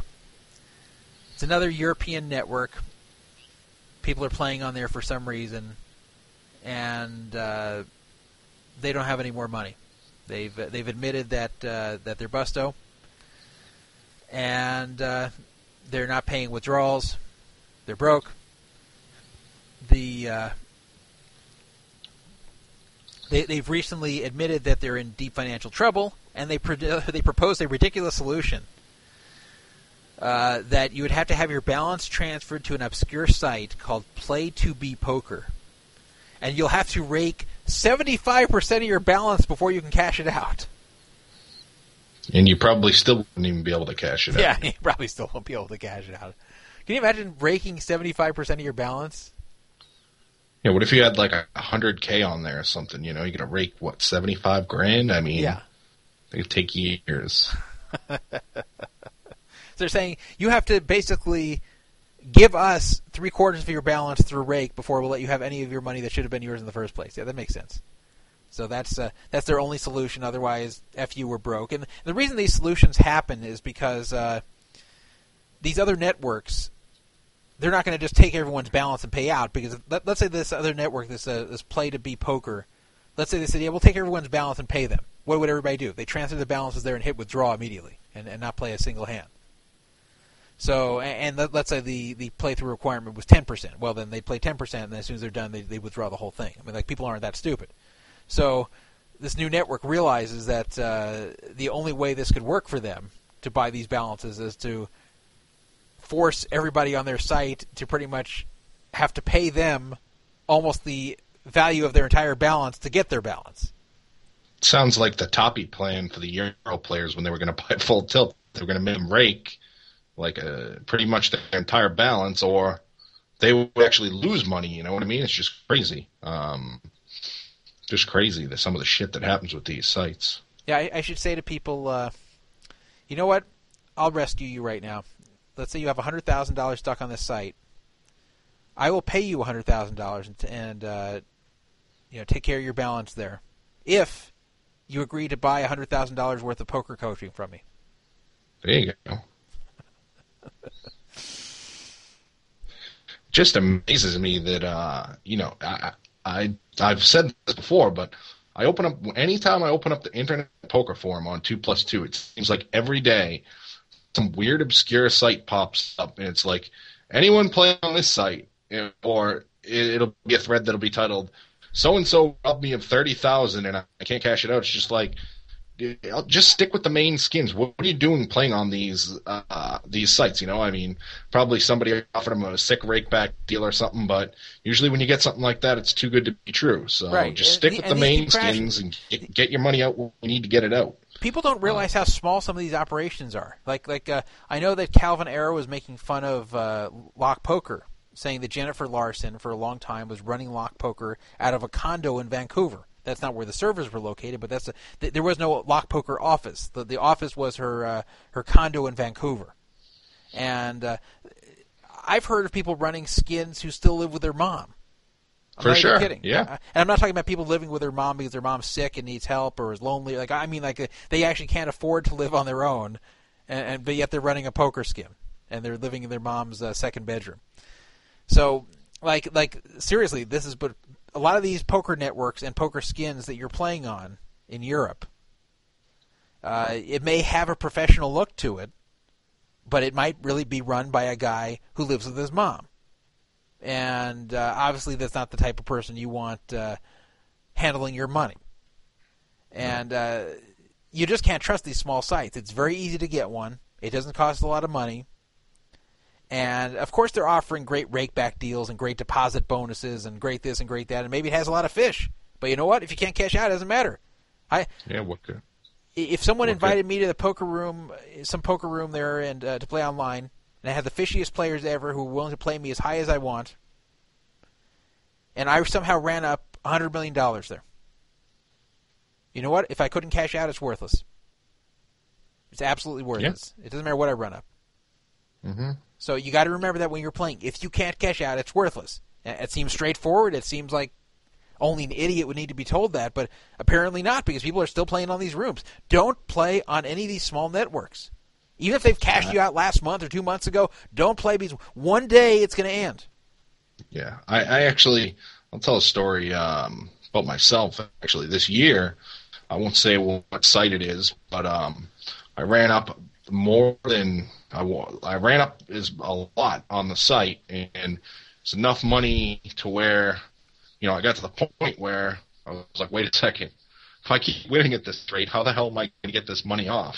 I was getting money here and there, and I started to get nervous. I mean, at pace I was getting the money, it would have taken me a couple of years to cash out off here, but I finally got a solution to it. But I mean, you know, I was I was getting to that point where it was just I just got to stop because this money could be useless at some point, you know. But fortunately, I found a solution to it. So I, I don't want to be that guy either, you know, who does that. But you just got to, um, you know, you just got to be careful and protect yourself and you know, just play on the biggest networks that you can. So yeah, I've always said Otherwise- in the past, right? uh, That's, that's a good point, and, and I've always said in the past, it's never really your money until it's actually hits your bank account. Until it's actually in your bank, it's not yours. You may think it's yours. You may think you just won five thousand dollars last night playing online. No, you didn't. You only won that five thousand dollars when that five thousand shows up in your bank account, and that's that's the type of thinking you have to have because uh, it's not the same anymore. It's, it's not like in the old days where there was a very good chance to get paid. But truthfully, they- they've had these scandals since the beginning. They had Dutch Boyd's poker spot, and they've had a number of other ones that have uh, crashed over the years. Uh, fortunately, they've only been burned twice this way. One of them was full tilt, obviously, and uh, one of them was a sports book, which doesn't really count as far as poker. But uh, I did have a sports book that was once known to be reputable go down on me, and I lost almost five thousand dollars. See, I, I probably would have lost money with. uh This is before I was playing professionally. I had money on World Sports Exchange, and I ran it up to about four or five thousand. I, I initiated a couple checks, and you know they just kept telling me it's on the way, it's on the way, and then after about sixty days, you know, no FedEx numbers, no nothing. Oh yeah, it was sent yesterday. FedEx. They just gave me all the bullshit. Finally, I just said, "Fuck this." I go, I'm, "I'll just keep playing." So I pulled it off, or I'll wait till they get better cash outs, and I wound up losing it all, but you know, there's still people waiting for millions and millions of dollars in cash outs on there, and they just closed a few week a few weeks back, I believe. Yeah, yeah. So yeah. I mean, there's there's just so many of them. So yeah, just stick with the majors these days. It's much more dangerous now to play on the small ones than it used to be. Is that like especially especially on U.S. sites too. Yeah. that's the the big key. But I mean, even the Euro networks, you're never guaranteed to get paid, and it's not like Druff said, it's not your money until it's sitting in your bank. And and I remember, uh, like you know, back in 2005, 2006, I, I took a chance on some of these small, small networks, and as I said, fortunately, I didn't get burned on any of them. But um, it's a big difference then when anybody could deposit quickly on Neteller, and uh, all the U.S. players could play on just about any site. That was a different story was- than today. So today, And it was it was booming back then. Yeah. So they, you know, a lot of these, even the little skins had some money back then. You know. But I remember I aggressively cashed out of those too. Like when I played on the Boss Media Network in 2005, like I, I was, uh, uh, I was every single month just very aggressively cashing out. I would, I would say, okay, what's the absolute uh, minimum, Minimum I, I- need. I, Yeah. need here, and that's what I'd keep, and I'd Right. get everything else off there because uh, I, I didn't trust them. I knew they could go down any time. Turned out they didn't, but uh, I, that was not a site I, I trusted a lot of money to sit on. So, anyway, uh, we're near the end of the show here. Uh, as I said, next week and the week after, I will be able to do this show at a normal time on the normal day because I'm not playing the World Series again until 16 days from now. It's kind of hard for me to believe. Like I, I, I was just immersed in the World Series environment, and and now now I'm not anymore. Now I'm I'm going to be gone from it for 16 days, and by the time I come back, it'll be right in the middle of the whole thing. But uh, that's that's the way it ended up, and you know I have other things I, I have to do, especially being a father now. Can't spend uh, six straight weeks on this anymore. Uh, I'd like to thank everybody again who, who had faith in me to buy pieces. I will try to uh, get some more cashes in the upcoming events. I, I like those 1500 no limit events as far as uh, my ability to cash in them.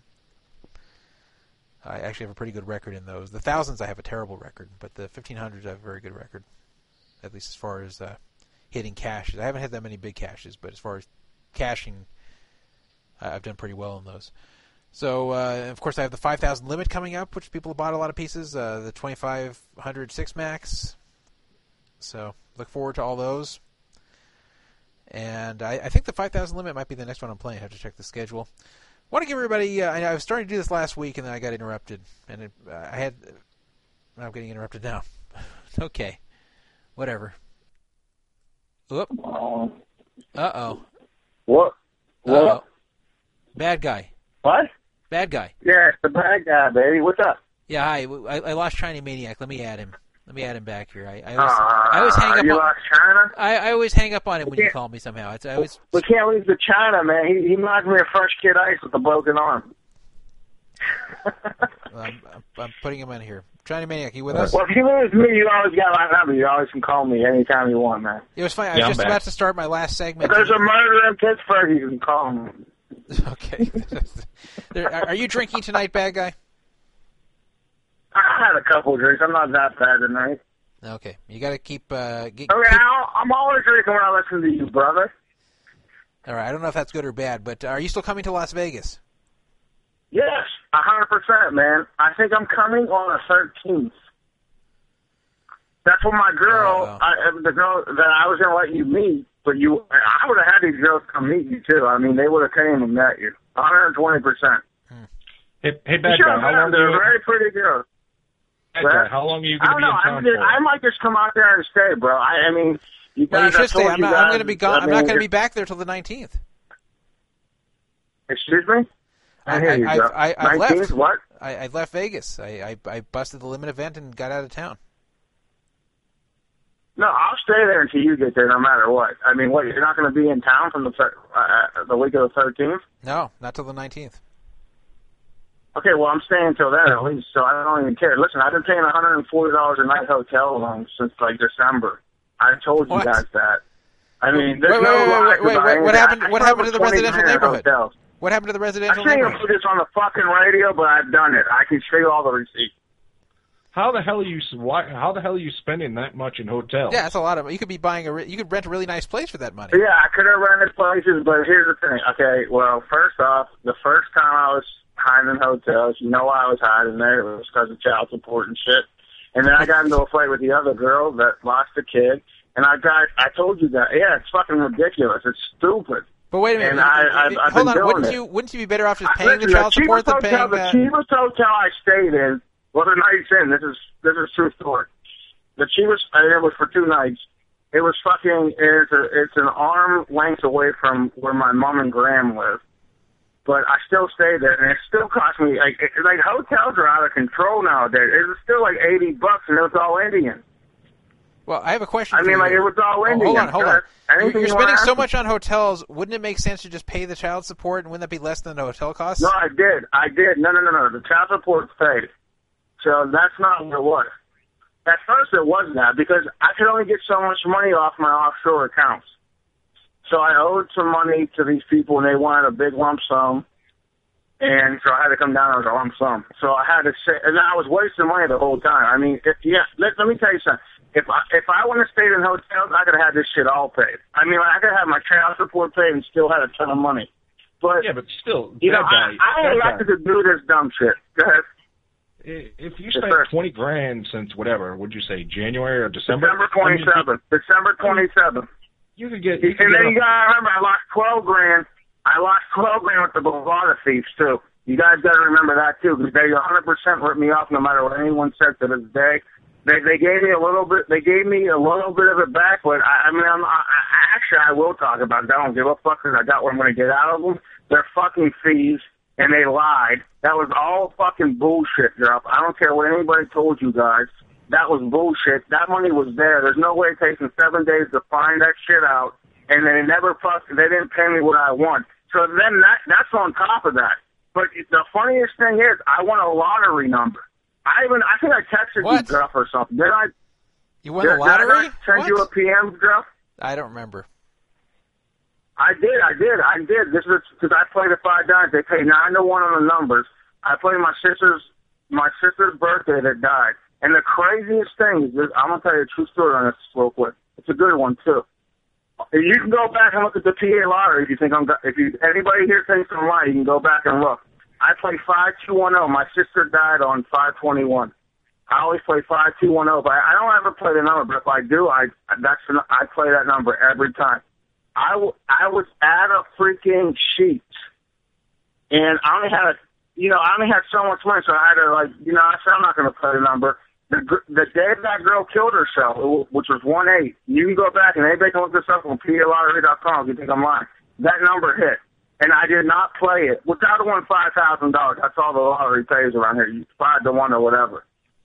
So I, I you know, I, I kicked myself. I didn't play. I almost played the number, man. I, I would have played like five numbers, five dollars worth of numbers. I'd have played that number. Then it hit again though, but I played it, and my bookie pays nine thousand to one, and I hit that motherfucker, dude. After that fucking that Bovada shit happened, like two and a half. I, I texted you, drop. I PM'd you, man, and I told you that. I, I'm telling you, I said I hit the motherfucking lottery. You believe this? And I won nine thousand dollars on a one dollar bet. So that helped me a lot. You know what I mean? Because I don't care what Bovada says. That the truth. I had no clue that you could deposit in Bovada, and whatever you guys said, they didn't pick the money up. They didn't pick it up for seven days. I still don't believe that. Who the fuck in their right mind is gonna let a guy bet? What if I was playing poker? I could have done my chips guy. to anybody. Yes, why sir. don't you rent? Why don't you Donna. rent? Why don't you rent a condo and furnish it? You Okay, I'm gonna, okay. I'm gonna get into that now. I'm gonna I'm gonna get into that now. First off, I don't have any credit. I don't have bad credit, but I have no credit. Take cash. So like, you if, spent you 20 remember you, you you had that you had that one thing about somebody had a thing about looking up your credit on uh A Brown. I think did something about fixing your credit. Remember that thing? There was a, Yeah, there yeah, was yeah. a link to. Yeah, and my thing was like, you know, you couldn't look it up because I don't have any credit because I've always done everything in cash, man. That's what I do. I don't have any credit. My card, Yeah, my you, grand helped but me you get. just spent twenty grand. Yeah. So why not? Why not just rent a condo? Yeah, I know. I'm a? I'm a fucking idiot. You're right. I'm a total fucking idiot because I'm an idiot, bro. I mean, I mean, what else do you want me to tell you? This is how I live my life. I've been doing this since I was young, man. I don't give. Listen, I will never depend on anybody. No, I don't need. My grams help me a ton. I mean, like cars and shit like that. That's why nothing's in my name.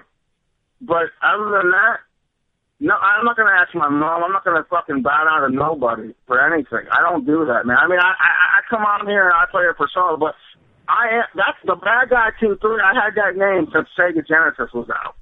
That's that used to be my nickname because I always felt. I mean, I was great at baseball. I was a great athlete. The bad guys never dying, baby. They can't get me if they want to get me.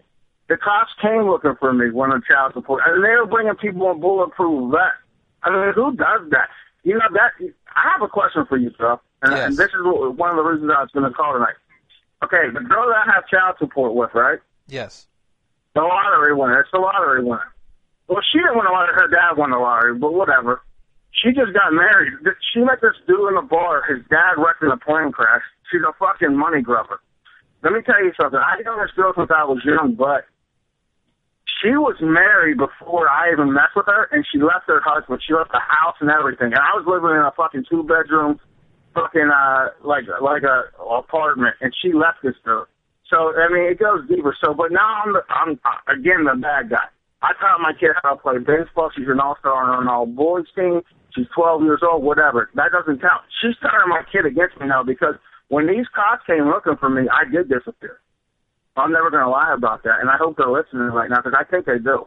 I really do think that. This is the Well, we've only had the FBI listening they before, can get so, from uh, me is this radio. I believe they listen to this radio show. Well, but- the FBI listens to the radio show, so uh, you you know maybe the cops in Pennsylvania do too. No, my question is this now. No, no, no, no. Listen to me.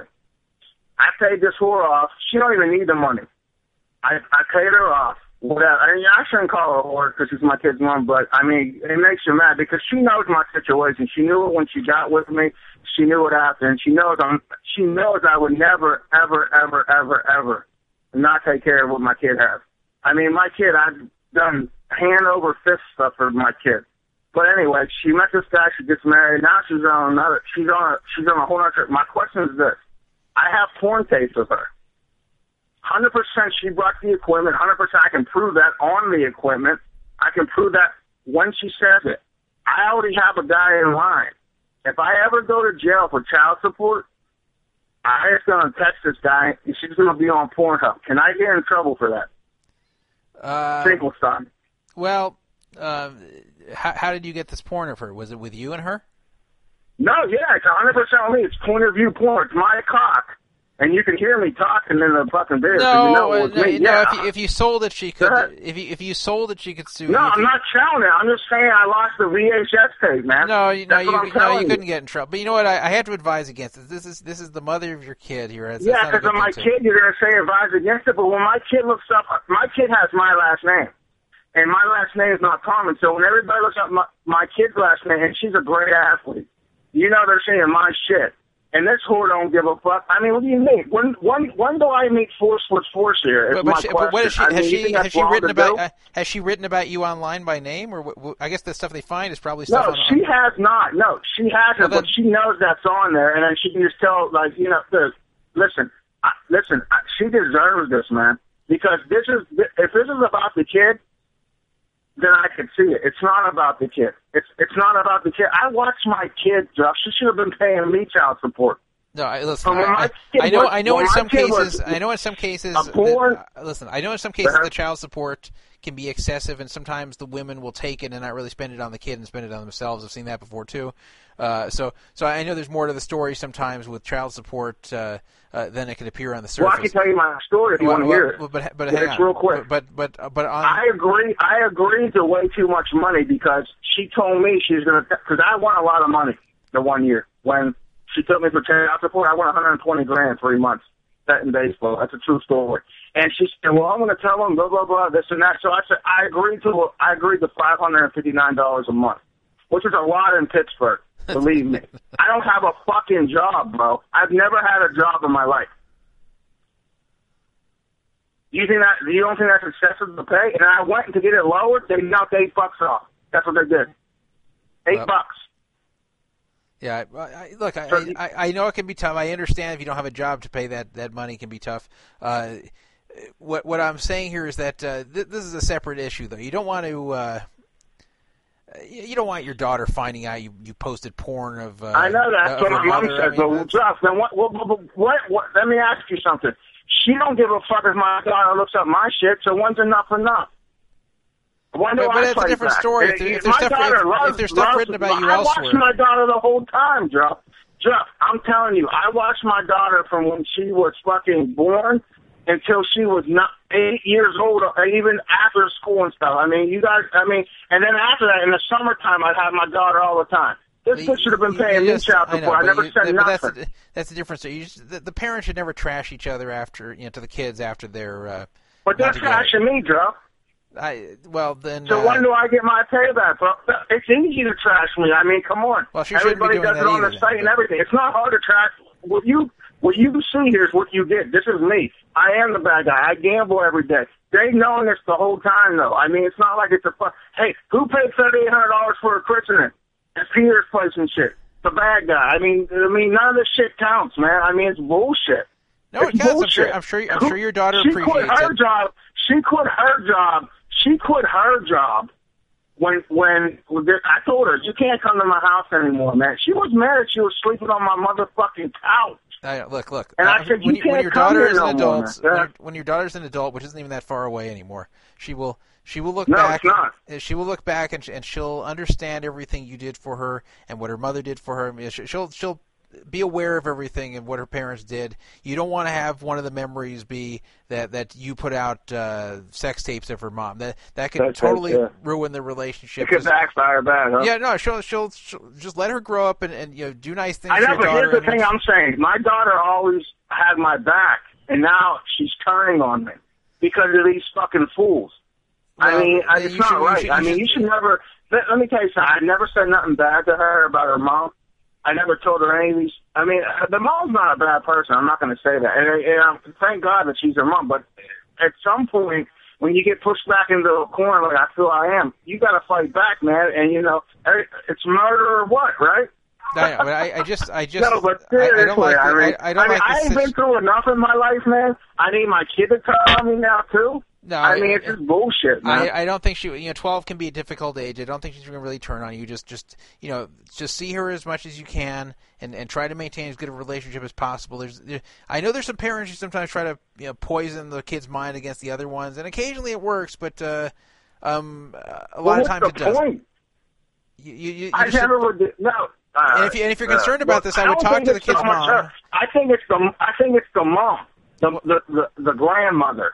Well, you should, That's who I think it is. You, you should she never to like me and her never got along. you should talk to your you should talk to the your ex there eh, if you're concerned this is happening and say we you know we can't do this to each other like that's you, you have to get that message across then if you think that's happening because you you, ju- you shouldn't just So if I go to jail, I shouldn't just fill out a Pornhub fucking assault like No, like I'm no, like I- I'm I- called T- Tamerlan or some shit like the No, I- Boston Bombers. no no. Jeff, I gotta do something, man. I mean, what does it mean? That's what that's what your website. That's what Calm Down and Poker Fowler taught me, man. You gotta fight back, man. You gotta cockball you know, motherfuckers. it, no, no. See, it's a different story when you when you have a child with someone. You, it, it's really a different story because you know, even if you don't, even if you get to hate that person, it's still to, to your child that's still their parent, and you you if you do bad things to them, that's that's what your child sees. You're doing something bad to the other parent, and you don't want them seeing that. That's the that that's why it's you know how much you hate them, you always have to keep that in mind, and you especially have to not use use the child as a weapon. And and I know that. Uh, um, you but know, that's what she's doing, bro. That's what she's doing. well, then that's why you have. That's to, what I'm trying if, to if, if she's really doing that, you should have a talk with her and, and have her, you know, tell her, you know, we, we shouldn't be doing this. Maybe I need you to have a talk with her. I'll give you her fucking number. I'm being serious. So listen, I'm not even kidding here. I'm being serious. Well, but it's. I'll it's give a- you the fucking number. I, I don't think she's going to want to talk about this at 1.30 in the morning. Shut up. No. Well, we don't have to do. I'm being serious. I can get you off air and maybe you talk to her for me. I'm not even fucking around here because I, I, I tell you this: I, if I ever go to jail for some for child support after what I've done and all the things I've done, I mean, dude, I'd be out until six in the morning. I make sure I was home at seven thirty when she dropped that kid off, and I would never go to sleep. There's multiple times I've done this. Never, ever, ever, ever have I not been there, man. And now it's like she doesn't need me anymore. So you know, she like it was cool when she needed a babysitter. You understand what I'm trying to say here? Like when she now the kid goes to school, she's getting older. Now she now it's it, it's about all the things I did and how you know I didn't let her move into the townhouse because she she came in with some rules and I said you gotta leave. I pay for all of it. I mean, I don't want you staying here. I don't want to fight, and I don't. I'll never fight in front of a kid. Never. But I mean, you got to leave, and I wouldn't let her. leave. So this is all payback now, is what I'm saying. This is what I'm trying to tell you. So she's paying me back. So why don't I pay her back? And you know, you put it on there with the porn. I mean, that. I mean, that could just ruin I've. I've already explained why that I mean, this, be done. this bitch don't care about ruining me, Trump. So that's why I mean. I, I've so, already I mean, explained why that shouldn't be done. But look, uh, I, I don't want to keep repeating here. But someone someone asked in the chat, uh, you know, why are we having this content on the show? This is not about poker fraud alerts. We have a lot of different content on the show. this is about different content. Tell them. No, this, at the very end of the show, we have more of a free form content that isn't really about poker frauds, and uh, Who, who was that that said that? I I didn't remember. It's I I, I closed that window. It's a two. It's a kilowatt guy, drop. We got to get rid of these kilowatt guys. the kilowatt guys. hey, I'm kidding, brother. I love you, man. You know what I should I do? I should show up. I should show up to the two plus two party and uh, and say I'm kilowatt. See how Mason's. Uh, Hey, you like that? You like that thread I made? That thread I made you cash, man. It was yeah, good I, I can't believe that. Yeah, bad guy actually goes and makes a thread on the site telling everyone to break the rules of the site because I'm busy playing the World Series. It was a joke. Come on, it was fucking innocent. I mean, this is this is what I put up. but you here. cashed, Lee. You cashed, brother. You I- cashed. I- I You're gonna did have a good cash. World Series. I told you that. I, well, You're it hasn't been that. I'm great yet. you. I mean, it hasn't been a good. It hasn't been terrible yet, but it hasn't been good. I'm about even right now. So What are you talking about? You get two fucking two two events. no, I'm one for two. I mean, what do you mean you cashed? How am I two for two? I Right, didn't, but I mean, I didn't cash today. No, I know that. So what? You're one for two. What are you talking about? Yeah, but it was good. only a I mean, small you kidding cash, so it's only a small. Okay, let me put somebody else on. Somebody else is calling here. Call you're on Call the. from oh, Hopefully it's unknown. Yep site. To Uh-oh. accept, press No, 1. it's not to send a voicemail, press 2. I hate having to do this. To accept, press 1. Okay, I'll press to send a voice I don't know why it does this. Call you're on my- the it's air. probably an officer looking for me. Are you an officer Hello. looking for a bad guy? Hey, I think it's. Hey. Del- I think it's Delaware. Is this right? Yeah, you got me. Hey, hey, uh, Don't hang up on me. I want to listen to this. Okay. Hey, go Hey, ahead. Druff. Yes. When when uh, Absolute first opened, and me and a friend of mine played there. Uh huh. All their mail, everything, their players, I'd say 80% of the player pool they had were all from Seattle, Washington. All the information you got from them was from Seattle, Washington. My friend got had like 400 on there, and he sat into the 10, 20. If they had a 15 and 30, he sat into it. Within six months, he had run it up to seventy thousand dollars, and got every dollar of it. But they would call him all the time. The guy that run Absolute, and I don't know if there was any slamming, but I watched him play, and I swear to God, I would have thought they were cheating me for him to hit hands he hit if I wasn't sitting right That's there Delaware? watching him. Yeah, that's Delaware. Yeah. Yeah, Okay. but everything come out of abs- uh, from Absolute Poker come from Seattle, Washington. Yeah, I, I did see a lot of Seattle. Uh, there were actually some fake accounts that I think some of the cheating accounts actually had addresses in Seattle. There, there is some kind of Seattle connection. And, Oh yeah, there is. Uh, because I mean that's where all information come out of when they first opened. But we was sitting at a table one night, a full table, and we're the only two, and everybody else is from Seattle, Washington. That's so strange. And I said, I hope you ain't all living in the same house. but but he ended up winning. So, That's the funny thing. Like like uh, this would be a better won story if he lost. He won seventy thousand dollars with like four hundred, Wow. and got paid all of it. Yeah, But I I mean, know yeah, it I mean, has they a were, they Seattle were, you know, they were paying out back then because people were depositing so rapidly. They they could pay you. So like, uh, I mean, I got a lot of big withdrawals there. I remember in, in 2007, I got a withdrawal for like 95,000 at one time, and, and other huge ones like that. Well, he got it all under a certain amount for tax purposes every week. But once he drew it out, and then he deposited like six hundred a shot, he could never win again. Yeah. Well, I, I don't know. I don't know if he didn't go along with the program or what happened. You never know uh, where that couldn't that whole that whole win thing is. The, the whole site was obviously very shady from the start. I even exposed their uh, their popcorn scandal where they had to they were collecting dollars for popcorn for charity and then just kept the money. So. Chuck, uh, can I say something? The the funniest thing, the you were on the most when you came on 60 Minutes the one time. It was after the most controversial game I think to this date that any of us can remember in the NFL. I don't know if you remember when San Diego San Diego was playing in Pittsburgh and they they were the Chargers were playing the Steelers. You remember that game? And then the guy ran the touchdown back, and then he got called back, and then everybody Yeah. talked about I- Vegas the next. I remember. I remember this game. This was, I actually had Pittsburgh when there was a fumble. You remember what I'm talking Polamalu- about? Polamalu Yep, ran the yeah. Ran the ran it back for a touchdown, and it would have covered the game. And the idiot ref Right. said that it didn't count because it was an overtime or something. Yeah, I thought I lost, and I looked at my account, and it said I was good, so I did a PDDC. I hurried up and bet like five thousand on the late game. I think I lost though, because I was like, oh, they fucked up. No, no one knew because they went off. They went off the air. Do you remember that? The thing went off the air, and it looked like a final. And that, you were on after that, Druff, with your sixty minute thing. I swear to God, that's a true Yeah, you know, a lot of people saw this. It was uh, actually, I think, 18 million, 18 million people saw it. I think. Yeah, I mean because everybody was wanting the game to come back on and just figuring out what the fuck happened to the score. I, that's a true story, man. I, oh, what man, I love being do- part of this fucking website. Delaware, how you doing? How many pills you take tonight? Oh, about four. It's a bad uh, guy. Four five. Four's good. Four's not bad. Um, do you have anything to drink? I, I, Okay, that's good. That uh, that Ambien don't do nothing for me. Delaware, Ambien keeps me up too, brother. Delaware, Ambien keeps me don't- up too. It don't put me to sleep.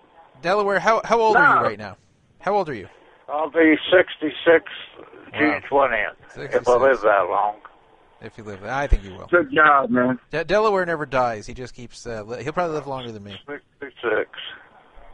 That's a great Delaware, call. Delaware uh, and a bad guy, man. At the same time, you can't beat that. That's old school. Delaware's got their license for these uh, uh, internet poker now. You know, the, them in Nevada.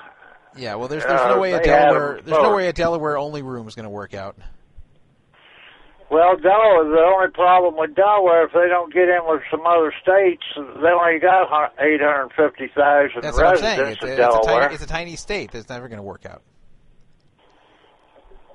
I mean, you, there's two card rooms here, and one one's got uh, maybe two tables going. The other one's got one table, and the other one's got four or five going. Yeah. And Well, so it's uh, it's And they're uh, all one. it's they're all one. partner- They're all one, two, or One, two, five, man. That's all they are is one two. yeah. Forget two I won't five. even Same, play on same them. around here, man. It's the same around here. I won't even play in them. But they've got that license, and that they they had 14 people wanted to uh, uh, get in on this, and that 888 I think is the one that won. And they're supposed to start this fall, but they need another state or something to get come Oh, yeah, of course, it'll be a joke. Yeah, on its own, it can't work. It's not big They enough. they just need to legalize this shit in every state. Am I right or wrong? That'd be- They, that would be great, but it's not, Uh, not For going it to to be successful. right, I mean- right, right now, uh, it, it can never work in this little state. But if we had another three or four states combined with us, everybody gets I know, something. but Delaware, they need to just put, they need to just legal. I mean, what are they, what, Jeff? Why do they do this? Like, what's the point in all this shit? Like, I mean, why? I mean, I've never heard of anybody saying, "Hey, yeah, tax us and, and do all this bullshit to us," and, and they don't still. I mean, and they don't go through with any of it. Well, Like, what is this about, man? That's a lot of politics behind it. It'll happen eventually. No, let's go. Yeah, this, when? but we're supposed to open in uh, in the fall. It'll go live in the How- how fall, but Well, in the that's, that's fall. the real question, Del- Delaware. That's that's the real question. How much trouble will we get in if we roll each checks? Yeah. Oh, I don't know. Yeah, I, you know, I, I actually thought of this bad guy when I saw the e I don't. I don't think they have anybody that even understands the shit. When- When I when I saw the e checks for the uh, for Ultimate Poker, I was thinking, bad guy's fortunate he doesn't live in, in Nevada. He he'd be rolling the fuck out of these, and he'd be going to jail. I, I totally saw this. Each checks. Each are I good. would never do that. You're fucking nuts, man. You're so crazy. You think I'm nuts? Yeah, That's why, I- I, that's why I'm asking you. Yeah. No, How much it- trouble would you I mean get? that. I, mean, I think you, you- get in no, you trouble, in Nevada. man, they, if they- that I the bet in Nevada they're going to come after you. I bet if you roll e checks in Nevada, you're going to go to prison. Yeah, I don't know. The prison's right you know, up the you know road. what? You know what? That's a bad thing for degenerates because there's going to be some degenerates that come to Nevada, or if they're already there, they're going to think it's like PokerStars or Full Tilt Poker. They're going to roll these motherfuckers. And Well, they're gonna po- be- poker they're gonna end up stars- in jail, man. I, you're right. PokerStars you're right. tried They- to get here. You're, pr- you're probably you're I right. don't know why they didn't take them. You, you know what? You're, you're right though. They uh, they pre- people probably got so used to rolling e checks on these other sites that they're Yeah. gonna, they're going to do it to Nevada and then they're going to go to jail and go crap. They're gonna go to jail. Yeah, you're, well, you're 100 percent uh, right on that, man. I didn't know you had You're the gonna find out this ain't Costa. Rica, man. Uh, I didn't love this show. I mean, this show could be great. We need, hey, tell, hey, Delaware, tell Dropper needs some Fabersham calls. Tell him. Yeah, well, need yeah, you'll calls. be in. You'll be in. You guys can get into play because they're all going to pull together. Drops in the zone, man. You know what? I, I had another question I wanted to ask you, and I thought about this the other night, Jeff. It was the other night when I lost a softball game for a thousand bucks. I lost a softball game because I thought a You was a softball game? My question, my no, I have a true question for you, and I really wanted to ask you this, and, and I almost forgot to ask you. My question to you is: after you got rich, and, I, and be truthful with me, when you hit big and whatever, uh, and you know they said you spend the, I, you know, I didn't like you when I first saw you on TV. I remember seeing you on TV too. I thought you were so cocky. I mean, I remember when you were on ESPN, dude. I, I really Well, they- do. yeah, And they I- ed- they edited I, me to I, look- I don't even remember. The, I don't ever remember. But my question is, when you got rich, did you lose the hunger a little bit? Be truthful. no, I, I you know I've always had a different uh, approach For to the this. tournaments, for the tournaments. I mean, like the tournament play. No, you know, Because sadly, you, I actually, I, started playing no, I actually got more hunger. That was that was the problem. Was I, I used to not give a crap about tournaments at all. I, I used to refuse to even play them. Then I, I, I just played one just because I, I was there and I said "Wha- whatever I'll try. And then I finished third. Then I played the next one because I got bought in for free by by Interpoker, and, and I win it. And, and then I'm like, oh wow, th- this is cool. Okay, now I, I, I bet this is. I, I didn't think it's going to happen every time like that, but I'm like, okay, you know, I Didn't better. Re- play some dude with a did, some dude that was real fat with a beard That- That's a lot of people. at one time? No, no, no, no. I'm talking. You were on ESPN on. Oh, you're talking about Eric. There- You're talking about Eric. a Fro- beard. Yeah, that's he Eric. that- yeah, that's Eric Froehlich, and uh, he actually has lost a lot of weight, and he doesn't have a beard anymore. And uh, he he played today, and he's actually doing very well in the same tournament today. Last I looked. No, okay, but you played that guy. That's when I didn't like. I don't even know if you won that tournament or if you uh, or didn't, but that's when I seen you, and you were pissing a couple hands, man. And I think he did like an eight eight or something. I I, rem- I don't know if I'm talking it right, but I, I mean I'm, I I remember, and I said this guy's a dick. I mean, like you, I said that about you. I don't even know if you won that tournament. Did you win that No, no, I, tournament? no, I finished Is that the one you won? No, Well, they Jeff, had you don't coverage of play you next year. do you? no, I, I don't play. listen, on, I don't. Josh's the best fucking poker player on the site. We both know that, right, Delaware?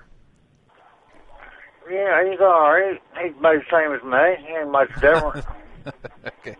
Well, all right. Delaware, what the fuck are you? How about you? You sure you only took you only took four pills, bro? I mean, I think you took more than four pills tonight, no, man. I just say I'd, I'd sit with a table full of him, but nobody'd get any money. You would sit with Druff? I'd Or sit with a table full of him. Yeah, I Well, would. a table full of them, but nobody's gonna could get much money.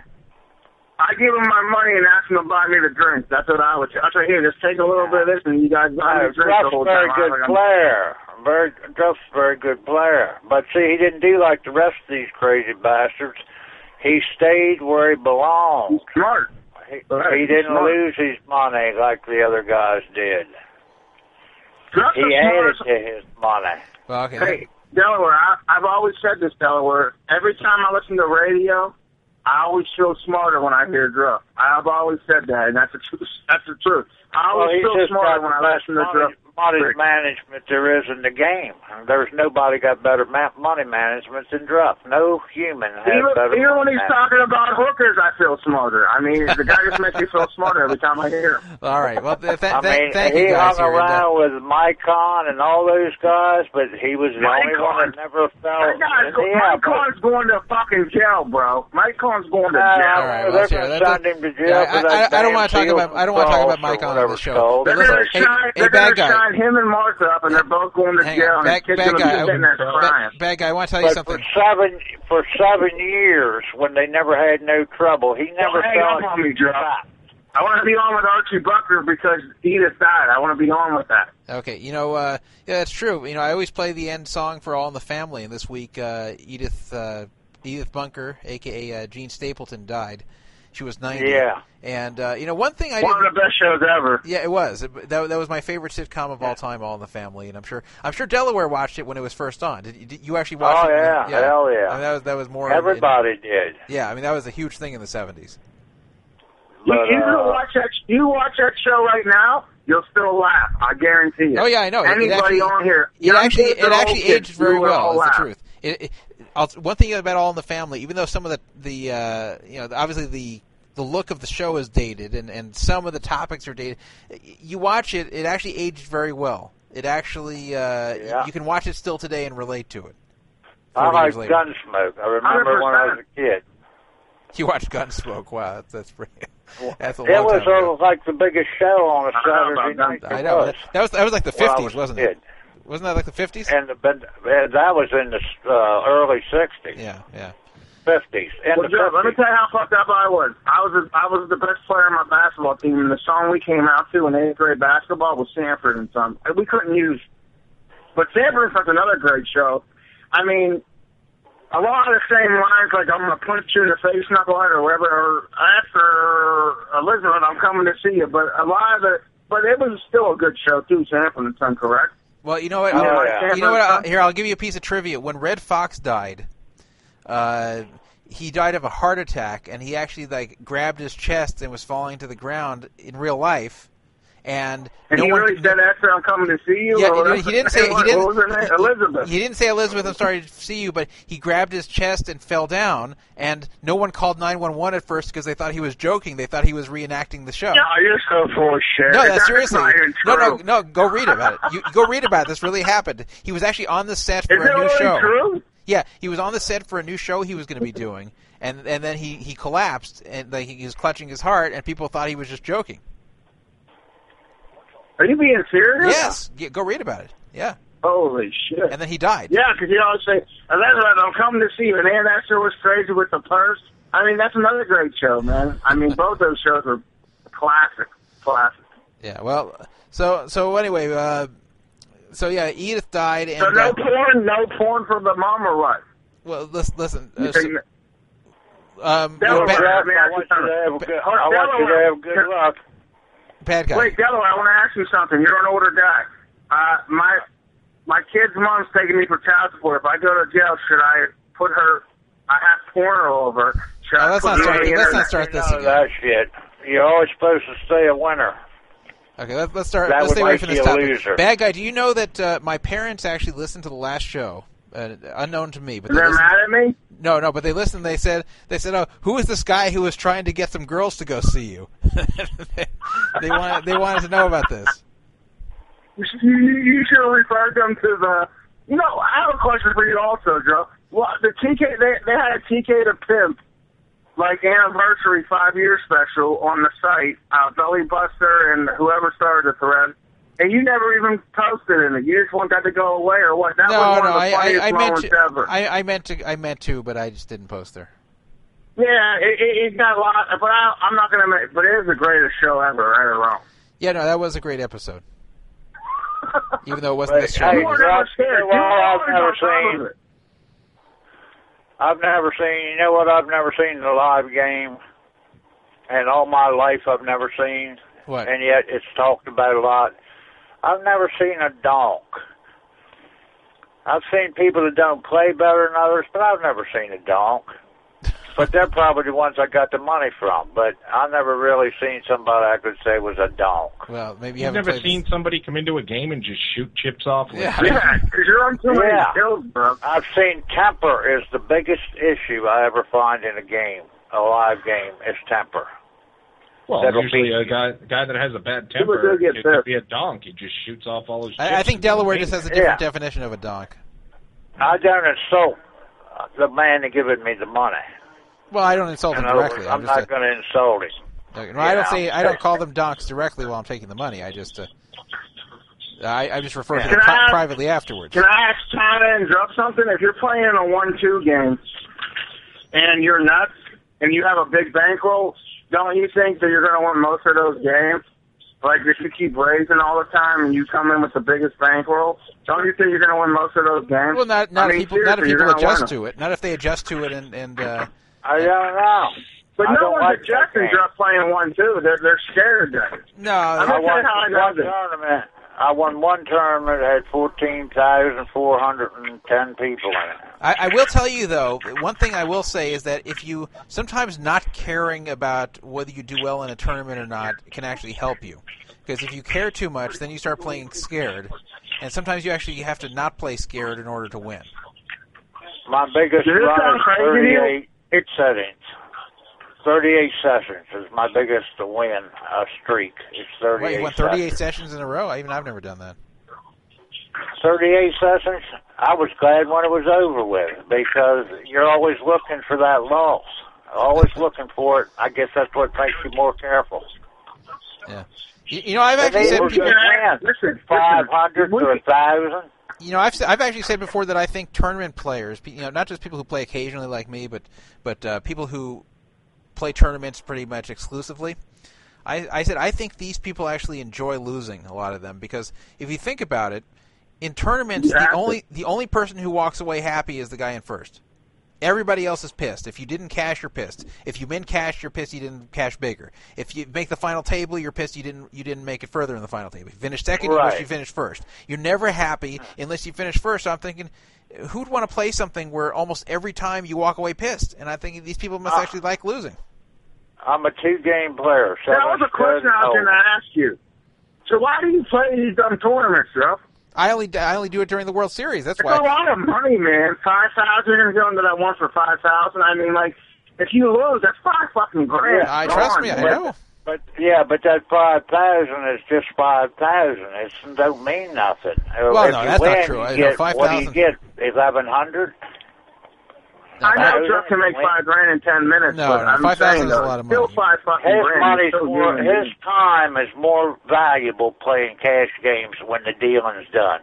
Hundred percent. I No, bet that- Jeff in any that's, cash game. that's that, no, that's probably true. But what I'm saying here is that uh, um, I, I don't play tournaments all the time. I have to tell you when when I'm done with, with these tournaments, like today after the, the 1500 limit hold'em today. I mean, I expected to bust because I came in with such a tiny stack today. But when it was really over, like I, I, I was depressed. And like when I chunked off my big stack yesterday and finished with 3300, I, I felt like shit that night. Like I, it, it's really a depressing feeling to play these tournaments. It really is.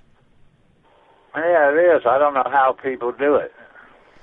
Unless they got that loser, they and the bottom line is that they gonna they don't care about whether they win or lose. It's just play. I, I do find myself when I play tournament poker, I, I do find that uh, a, a lot of times, The times best I, I player feel never. The best player nine out of ten times is not winning tournament poker. Yeah, well, I there's don't some, care what anybody says. there, there are some people who just seem to just keep, you know, hitting over and They over. get but very, there's- very. They seem to be very. Yeah, but very they do it for lucky. how long, Chuck? Then you don't hear from them for two more I know years. that happens mean, with a lot of them I too. hope China Maniac. I hope you and China Maniac both smash it, dude. But you guys are way better cash players than tournament players. Am I right or wrong?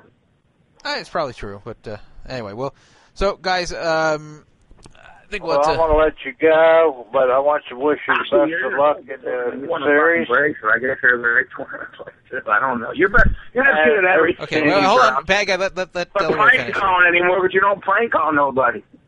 There'll be You some sweet good at that. cash games there.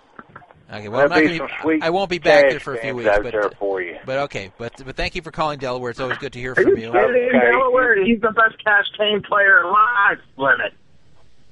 I'm as good as I walk the fucking road. So this is uh, Okay, the take all the, care.